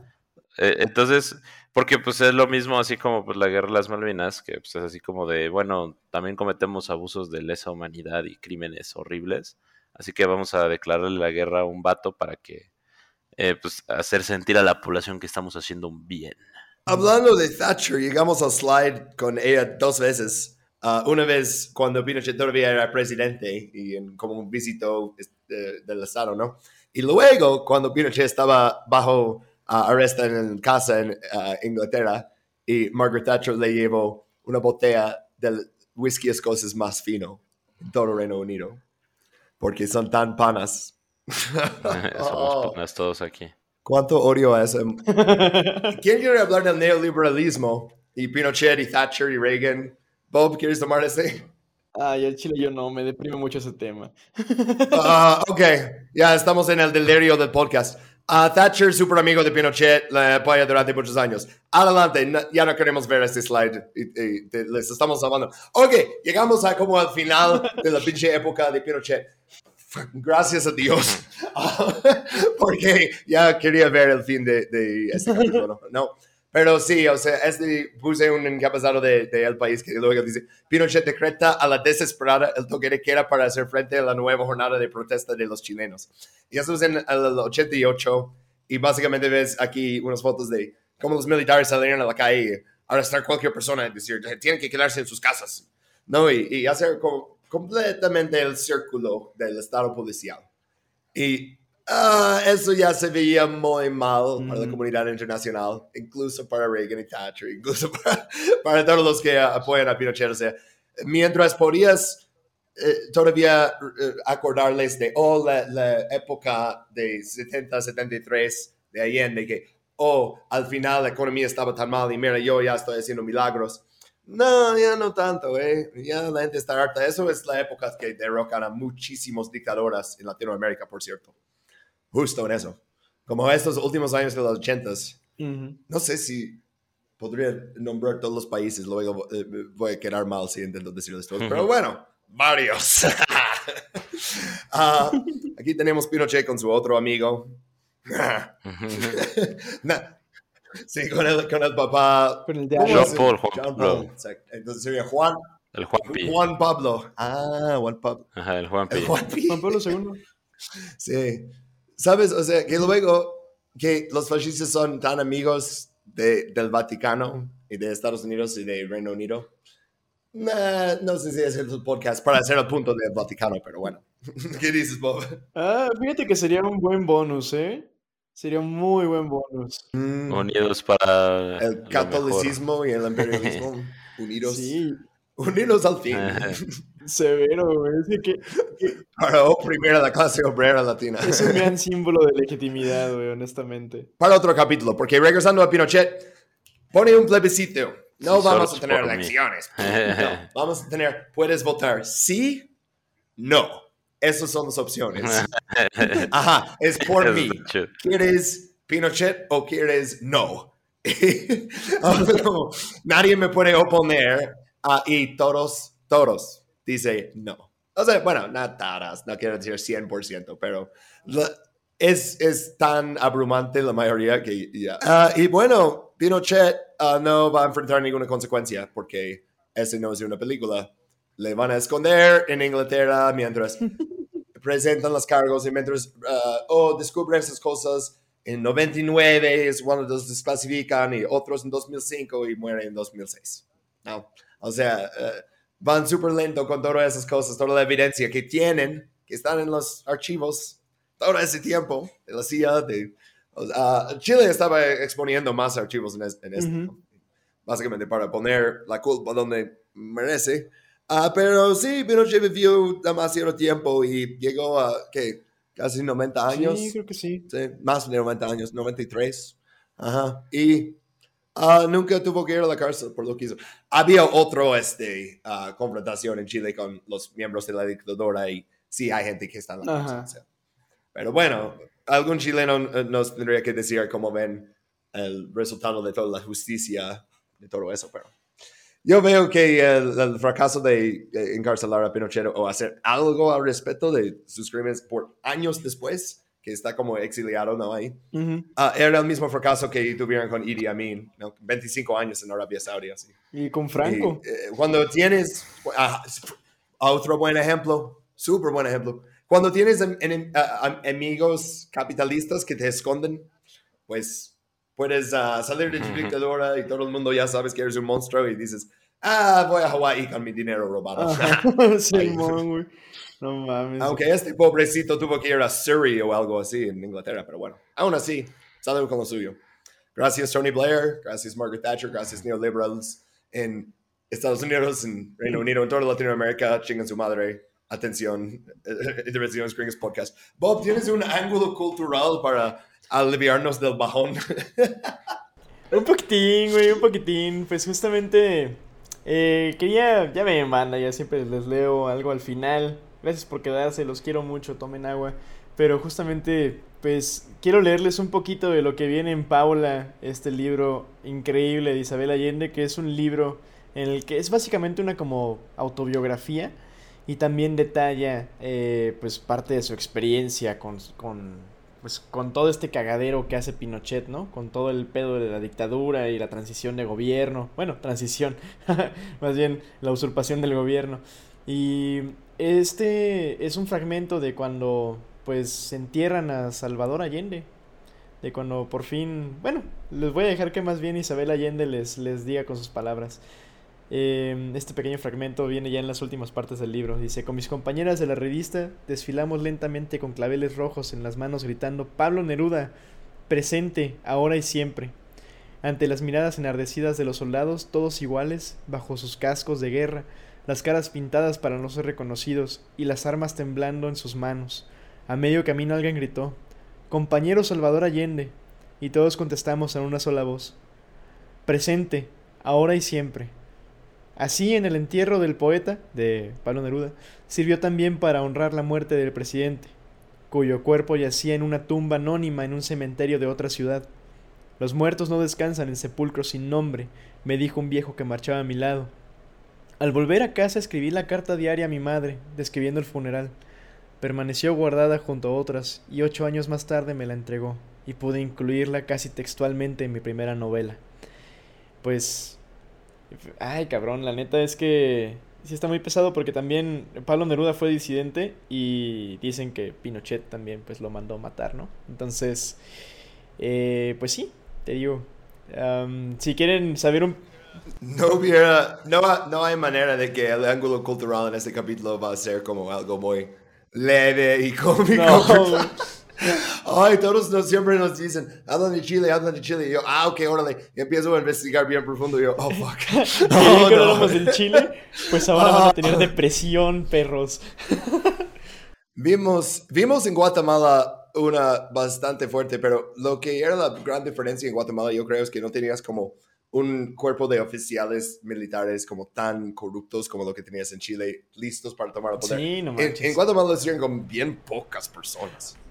Y aquí era uf, un poquito más de tenemos que matar a tantas personas para desaparecerlos y toda la oposición. uf, no, Oye, no. fun fact, eh, Pablo Neruda fue el que escribió el poema que leí en lo de Guatemala, en lo de la eh, Banana Company, güey.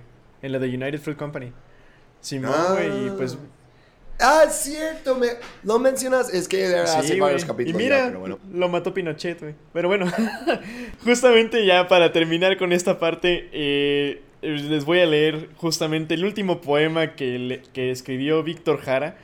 Eh, este fue justamente antes de que le rompieran los dedos, se los cortaran y le cortaran la lengua después. No, sí, sí necesitamos escuchar eso porque ya escuchamos esta parte de la historia, entonces, sí, da la curiosidad, entonces- ok, échale, échale, échale. Eh, el poema, justamente, pues es su último poema, no me acuerdo si lo alcanzó a nombrar, pero dice, somos 5000 aquí, en esta pequeña parte de la ciudad, somos 5000. ¿Cuántos somos en total en todas las ciudades y en todo el país? Aquí somos, somos aquí 10.000 manos que siembran y hacen andar las fábricas. ¿Cuánta humanidad con hambre, frío, pánico, dolor, presión moral, terror y locura? Seis de los nuestros se perdieron en el espacio de las estrellas. Un muerto, un golpeado como jamás creí que se podría golpear a un ser humano. Los otros cuatro quisieron quitarse todos los temores, uno saltando al vacío, otro golpeándose la cabeza contra el muro, pero todos con la mirada fija de la muerte. Qué espanto causa el rostro del fascismo. Llevan a cabo sus planes con precisión artera sin importarles nada. La sangre para ellos son medallas, la matanza es acto de heroísmo. ¿Ese es el mundo que creaste, Dios mío? Para esto tus siete días de asombro y trabajo. En estas cuatro murallas solo existe un número que no progresa, que lentamente querrá la muerte, pero de pronto me golpea la conciencia y veo esta marea sin latido, y veo el pulso de las máquinas y los militares mostrando su rostro de matrona lleno de dulzura. ¿Y México? ¿Cuba? ¿El mundo? Que griten esta, ignom- esta ignominia.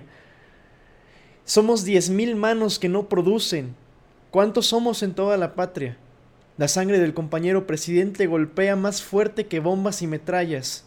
Así golpeará nuestro puño nuevamente. Canto, qué mal me sales.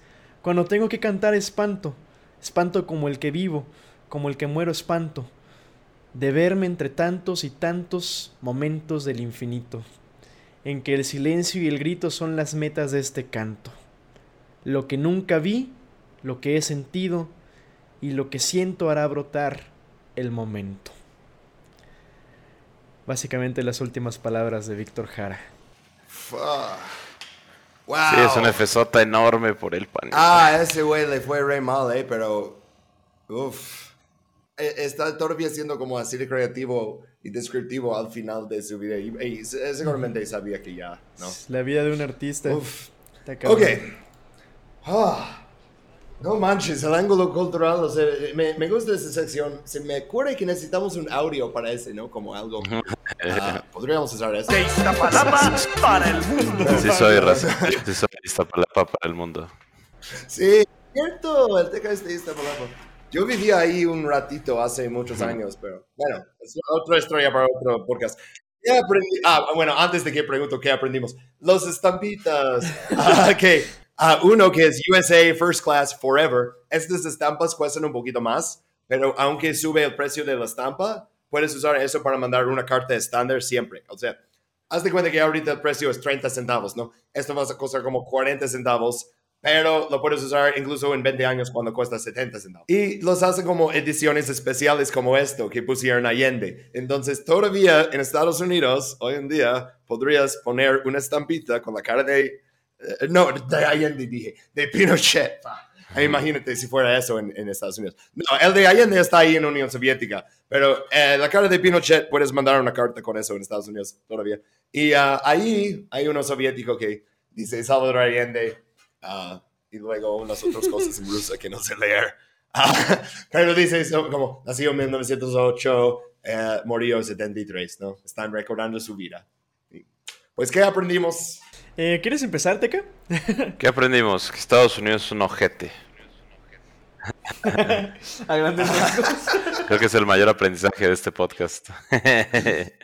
Sí. Bueno, ¿qué aprendimos? Que pues, Chile es un país muy, bueno, fue un país muy inestable desde, desde finales del siglo XIX y principios del siglo XX. Este, ¿qué más? Eh, que bueno, que básicamente Salvador Allende es un AMLO de los 70 que lo intentó y lo intentó y al fin a, su tercera vez ganó, pero a él sí lo mataron a sus primeros tres años de gobierno.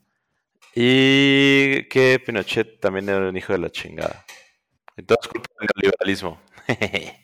Neta, es como un accidente de la historia que Pinochet llegó a poder, o sea, especialmente por eso que vimos con la Alejandrina Cox, ¿no? Que es como, por poco ni tenía la posición para poder como asumir el poder, Ah, pero sí, eh, lugar correcto, momento correcto, ¿no? O sea, dirigido por Estados Unidos, pero él ni era como su candidato original para quién va a hacer un golpe, ya tenía esas ideas desde los desde 70, y luego fue Pinochet, y él llega y es muchísimo más duro que lo esperaron, ¿sabes? Pero dicen, pues, es nuestro, eh, es nuestro chico, ¿no? Y regresó todo ese dinero a, a las minas que expropiaron. Eh, pues, estamos felices con él. Sí, no manches, está muy cabrón, güey, porque neta era una persona destinada al olvido, güey. O sea, no había hecho absolutamente nada relevante en toda su perra vida hasta que los Estados Unidos lo pusieron ahí, güey. Está muy cabrón, güey. Le decían el burro, güey. O sea, ni siquiera era alguien que dijeras inteligente, güey. O sea, nada más era un buen perro faldero para Estados Unidos. Y para Inglaterra, en todo. Eh, bueno, para, sí, para Reino Unido también. Es muy estratégico tener un amigo ahí si tienes un Exacto. enemigo al lado, ¿no? Si tienes esos dos países peleando y luego dices, ah, pues yo puedo ser amigo de Yo este. creo que justamente yo aprendí Hasta ahí le voy a traer Yo aprendí cosas. que Chile tal Ajá. vez no son um, no son tal vez como un país que haga las cosas perfecto a la primera, pero son muy constantes, güey. Hacen muchos golpes de estado si es necesario.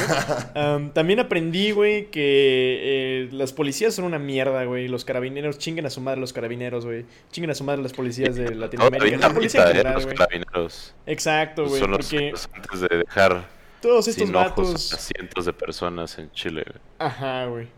Y todos estos vatos básicamente fueron entrenados por, por la CIA, güey. Así que no es de sorprenderse la brutalidad policial en Latinoamérica. Y no es de sorprenderse que eh, muchas de las desapariciones forzadas que pasan eh, en Latinoamérica y en mi bonito México, pues son, son causadas por las autoridades mismas, ¿no? También aprendí que si eres eh, alguien que se dedica al arte, o sea, no solamente te vas a morir de hambre, si vives en Chile o en algún país de Latinoamérica, probablemente también te vayan a matar. No solamente te vas a morir de hambre, te van a matar. Ay, no. Y, y pues sí. Es difícil. Oh, pero si vives bajo ah, Allende, tal vez te da un trabajo para ir a hacer como obras socialistas que estoy seguro que no eran tan buenas. Sí. Entonces no vas a pagar por tus crímenes y al contrario vas a vivir una vida de rico en el Reino Unido. Sí. Tomando escosas con pinche primer ministro de... ah, o sea, a ella tampoco le metieron a la cárcel por sus crímenes, pero ah, es que Pinochet es tan exagerado de, de maldad. O sea, m- parece como... O sea, si estuvieras escribiendo una novela y esto fue como tu villano, tu editor diría, nah, tienes que humanizarlo un poquito. Eso es... Nadie así existe. Enséñanos el otro lado del, del dictador en tu historia. Y dirías, no, es que así era el culero. Ah, no, no te lo aceptarían. Dirían, no, no, no, no, no, nadie es así de malo. Pero sí, a veces la vida real es, digamos, a cosas como colonia dignidad, ¿no? Y Ajá. empieza con, oh, vamos a mandar 100 estudiantes a Universidad de Chicago a estudiar economía. Y pues así terminamos. Aquí en México le llaman tecnócratas. Ajá. Egresados del TEC. ¿Qué Mismo? ¿no? Se llaman tecnócratas y se le dice los Golden Boys. y son los que ahorita gobiernan México. Los Ay, Dios Nackies. mío. Los lemmings, los ah, Lemmings. yes men. los, los, los, um, no, no quiero decir eso eh, porque está como conectado con género, pero... Ok, ah, el siguiente capítulo, como siempre, será sobre Venezuela. Ah, ¿Quién quiere hacer anuncios antes de que vayamos? Empiezo con el show. Puedes seguir Intervenciones Gringas Podcast en Twitter, en Instagram, en Facebook. Ah, y ah, ya escucharon el anuncio, pero tenemos un Patreon donde pueden escuchar capítulos bonus y tener como otros beneficios también, como ver estos capítulos antes de lo demás, dejar el primer comentario, ser primero. Es el primero. Ah, Ah, ok. Q&As Y también. tenemos el Patreon shoutout de Rodrigo Restrepo. Gracias, Rodrigo. Te, te que eres el invitado. ¿Tú quieres seguir? ¿Dónde la gente puede encontrar más de ti? Este, pueden encontrar en absolutamente todas las redes sociales como Historia para Tontos y escuchen mi podcast, Historia para Tontos Podcast. Excelente. Y, y Bob. Ah, sí, también me pueden encontrar en absolutamente todas las redes sociales como Bob Sarcoatl. Ya por fin cambié mi handle. Es necesario decirlo porque hay gente que no llega hasta acá. Pero sí, ya por fin cambié mi handle. Entonces, yeah. Jeremy. Sí, ah, yo soy Intervenciones Gringas en YouTube. Y pues igual que el podcast, ¿no? Ah, y este, ah, soy Jeremy.waka en Instagram y Waka Waka Waka en TikTok. Ok, ah, fin del capítulo y a ver cuánto grabamos. Oh, no llegamos. eh, Este es oficialmente un podcast de entre una hora y media a dos horas cuarenta.